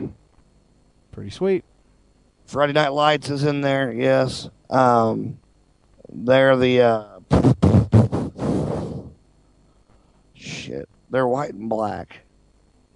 The movie Rudy, I don't think was in there. I think we looked for that one and couldn't find it. Rudy. Rudy Ruettiger. That's a good fucking movie too. But the Friday Night Lights team is in there for sure. All right, any more emails? That's gonna Remember do the- it. That's remember gonna- the Titans is in there. I found that one for myself. Yeah. Okay. That's going to do it for the regular emails, but uh, let's go ahead and journey to that magical land of uh, Burkina Faso.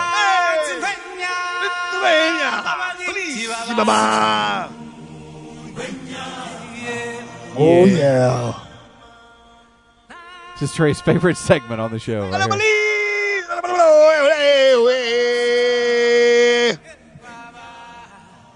We uh we should feel very privileged because we have been uh, we've been spoken to by royalty, Trey. Oh no. Yes. Hello and greetings to you. I'm writing this letter in confidence, believing that it is the wish of God for you to help me and my family. It is. God Almighty will bless and reward you abundantly, and you would never regret this. I am a female student from Burkina Faso University.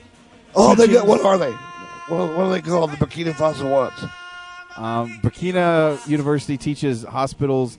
It's uh, B U They're the, they're the mosquitoes. It's the buff, the buff mosquitoes. Um, well, I can't even pronounce that. Ugu Agaduo.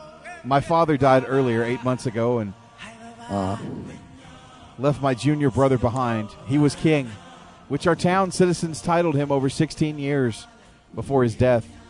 I was a princess to him, and my mother is not literate enough to know my father's entire wealth. He left the sum of U.S. dollars, four million. No, excuse me, four billion, three hundred fifty million U.S. dollars Oh, in a wow. security company. This money was annually paid to my late father's account from the gold mining company and Coltan Processing Company operating in our locally for the compensation of youth and company development in our jurisdiction. I, I don't know somewhere in abroad to invest the money so that my father's kindred will not take over what belongs to my mother and our family because I'm a female according to our African tradition. Now, urgently, I need your humble assistance to move this money from the security company to your bank account. And that is why I felt Right. so happy when I saw your contact because I strongly believe that by the grace of God, you will help me invest this money wisely. Oh, I am, will. I am ready to pay 20% of the total amount to you if you can help us out in this Okay. transaction and another 10% interest of the annual after income to you. For You already lost me, bitch, but okay, go ahead. for handling this transaction for us, which you will strongly have absolute control over. If you can handle this project sincerely and also willing to assist me in lifting this money to your country, kindly reach me. Please note that this transaction is 100% risk free, and I hope to start the transaction as quickly as possible. Keep I- them down low. I will send you my photograph as soon as I hear from you. Yours sincerely, Princess Tina. Princess Tina.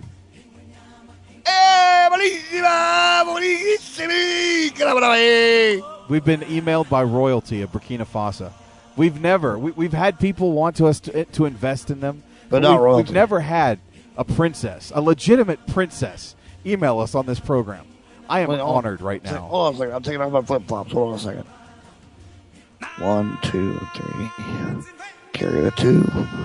Plus a big toe. Three. Do you know what we could do? That's a lot of fucking money. Do you know what we could do with twenty percent of fucking four billion dollars, Trey? I mean, we, we could totally spruce this network up. You know, we could Hell yeah. we could buy radio stations all around the country. You know, in Canada, Yeah. the United States. You know, Yeah. we, we could have a big a big field day with all the hosts of the network and like have this big reunion somewhere, like you know, WrestleMania? Hawaii. Yeah, exactly. We, we, we could just go anywhere, take a trip, Like the parking lot of and- and WrestleMania, we could live. have I a mean, we could SNS. Radio Network meet and greet. I mean, dude, millionaires, all of us. We could buy Crowley a new headset. Yes, Anthony, you're right. We could get Curly a brain transplant. There's just there's so much we could do. I I, I might have to respond here. I'm I'm honored that a princess. I, I would want you to email us. respond right now. Oh, I'm not gonna do it on the air, but maybe I'll and do a just tell response her tomorrow. I said not not. Well, hell yeah. Tell you what, why don't we get Crowley's banking information? and We'll, we'll send it to Crowley. Curly, yeah, you give us your bank account number, and we'll have this bitch send the money to your bank account. That's right. You're gonna be like you know, a million dollars richer, buddy. You'll be our million dollar middleman. That's right. Come uh, Fridays unplugged. I want your banking information. We're doing this shit. What's the Well, risk? I mean, I like you what know, I like what Zeus has to say. there's no risk. It won't affect us. It'll affect him, right? Well, I'm just saying, if Crowley, you know, wants to make up for his fuck up of the week, that he gives us his bank account, and we'll put the money in there, and we'll let that set, and he can, he can, you know, draw the interest on it for himself. Crowley says he's busy buying TNA shit. Dude, think about all the TNA shit you could buy with this money. You, you can buy TNA. You probably could run it better too. You Well, can even that take Russo's position as the head booker at TNA. Yeah, we, we might be overstating it. That's that's a bit of a stretch. But you could at least buy some hentai. I'm not even sure what that is. It's uh, anime porn. Oh, what? Well, Then again, you could probably off the cartoons. You could probably get some from Mark the Shark DiCarlo. I don't know. Entire money. Both. anyway, with that being said, uh, that's pretty much going to do it for the show tonight. We had to close it off with uh, with some Burkina Faso because Trey's been Hey. bugging me. Been trying to bust my balls for the last three weeks. What am I going to do Burkina Faso? I miss my people. Well. I'm big there. Can't do it every week, but you know, we had time tonight to do it. So So, Curly says he's going to buy TNA and make me job. That means you have to hire me first, dickhead. True that, true that. So as Put a we- brother on the payroll. I just want to thank everybody for tuning in tonight to the program. Hope you had fun. I know we kind of did. Damn, fucking everybody's angry, man. Why is everybody angry? Why so serious? Trey, Trey's the Akeem of the network. Everybody's calling everybody out. Everybody's mad about something. I'm calling this motherfucker out for this, and I'm calling this motherfucker out for that. We stopped calling people out a long time ago. This is not the show I'm for like, that. man, it gets you nowhere. Because then all it does is make everybody angry on the Facebook pages and the message boards, and everybody's taking shots at everybody. And then we got another ugly. internet war going on. We don't need that shit. Okay, It's just ugly. We just we don't care. We're not calling nobody out, so don't even start that shit. But anyway, that being said, I want to say that uh, programs the rest of the week. Uh, as of right now, the only confirmed program that I can tell you about is going to be unplugged on Friday. Because Yeah. I don't know what the status of the Pro Wrestling Rewind is going to be on Wednesday. Again, I talked to Mr. Knowles today. He called me and has something that he has to go out of town for. It's something, it was very unexpected. And unfortunately, I'm not going to be able to find anybody to replace him this week to do the show. So he is, might be able to come back on Thursday night and do a uh, belated Pro Wrestling Rewind. If he is not able to, then he'll return next week. Why does everybody want to challenge me to a drinking contest? Oh, you don't even drink anymore. I don't even drink anymore. You have to challenge me now. I quit. Or you'd have to challenge Harmony. I quit. And you won't beat her. I- assure you. You will not beat Harmony. I That girl can trying to can get go. myself into good shape. I'm trying to put some muscle back on in some places. I'm working out now. I hear you. I had one Mountain Dew on Sunday. I broke down one of those mornings where I just couldn't wake up. And I said, fuck it. I'm going to the store and I'm getting a Mountain Dew. And I went and got me a Mountain Dew, and then my day was okay after that. And it didn't even taste good after I got into it. I was like, God damn. Maverick, are you really trying to tell me that you could outdrink me? Bitch, you couldn't outdrink my pinky finger.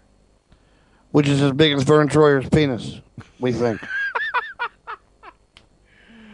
On that note, tune in to Unplugged on Friday for Hope you got uh, the start of the show. for uh, for SmackDown coverage with myself and uh, News of the Week by uh, Headlocks to Headlines. Chris Kelly. Also, we're going to be joined by the former Generation Me, the Young Bucks, uh, on the program. what do you call them? What did I call them? Max and something else? Max and Ruby is what I used to call them. Max and Ruby. And you can tell them that you call them Max and Ruby. Yeah, I doubt we're going to have that conversation. You better tell them. Yeah, I hear you. Anyway, um, unplugged on Friday. Saturday we'll have episodes of uh, What Would Fans Do, with of course Nim, El Diablo Ramirez, and Randy McWilliams. Look for also an edition, two editions of the Elite Force podcast this week. One during the midweek. Wow. And one on Sunday. Also, There's that much shit going on in space? there is. Also on Sunday, don't forget TNA has a pay per view. I know it's crazy. Hardcore Justice with uh, the TreyDawg, Hardcore Justice! the TreyDawg, Mark the Shark DiCarlo, and who the fuck is Internet Dave covering the pay per view for uh, Sunday Night Showdown. So check those guys out. And then of course we'll be back next week with Wrestling News Live. And as of now, we don't have anybody booked for the show. You know, if we do, we do. But right now, there's nothing going on. So let's just enjoy what we have. We don't have to have guests every week on this show to be a good show. Crelly. That's right. That's right. So on that note, I just we- like to cuddle up and talk to you people. yeah, next week I'm planning on maybe more phone calls. You people. Yeah, I want more fucking phone calls next week, or I'm going to come to each one of your house and skull fuck you. And I want to hear from people we haven't heard from before. I love that we And get I'm- that from emails, and I love yeah, that I love you guys to call in and email every week, but I want some new people, new blood. If you're out there listening, give me five minutes of your time in exchange for the hours of entertainment we give you for free, and hit me up with a goddamn email. Come on, let me know you're out there, people. I want to hear from you. Absolutely. So on that note, we're going to kick it over to JSK. I want to say thanks for listening tonight, and we'll see you bear. next week for another episode of Wrestling News Live. That's my challenge.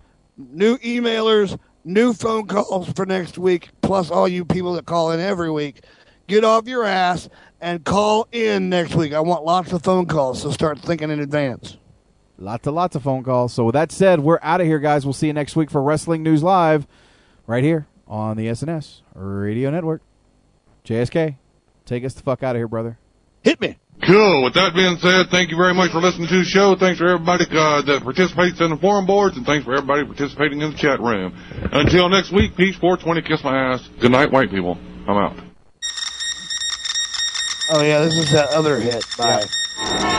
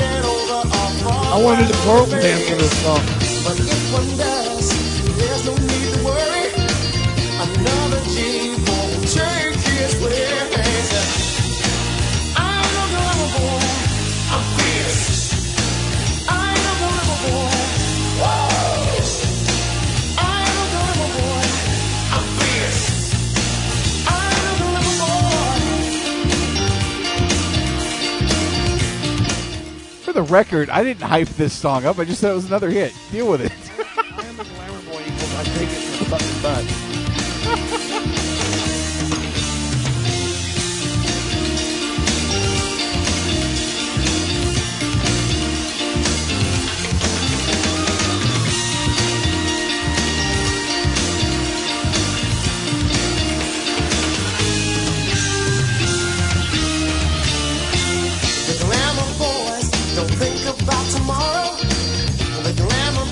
Crowley's new theme song.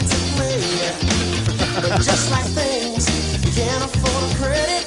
Time catches up and you have to pay. The glamour boys are always on the guest list. You'll always find them in the hottest spots in town. What happened to all their personality? They were the cult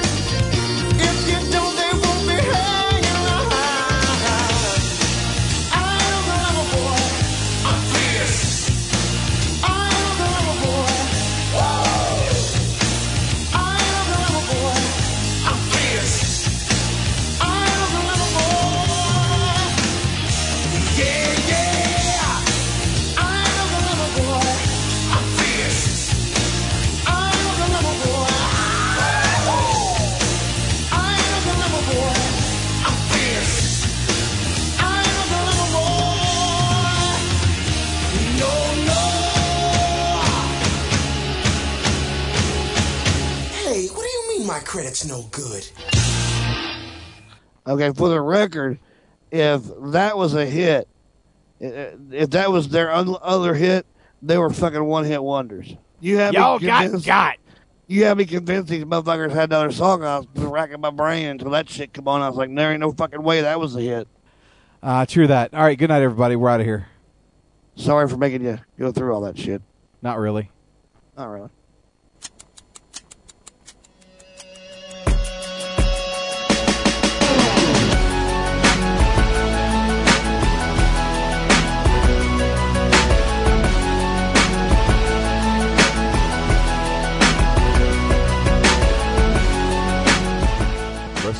Live is not affiliated with the WWE, TNA, Ring of Honor, or any other professional wrestling and or entertainment companies, and exclusive to the SNS Radio Network.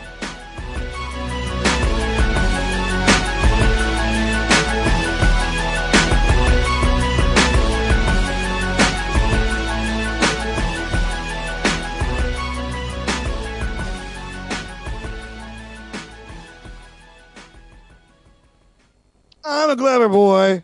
I'm fierce. I ain't no glamour boy. I'm fierce. You motherfuckers loved it, so fuck off. Yeah. We're out of here. I didn't like it at all, to be honest with you.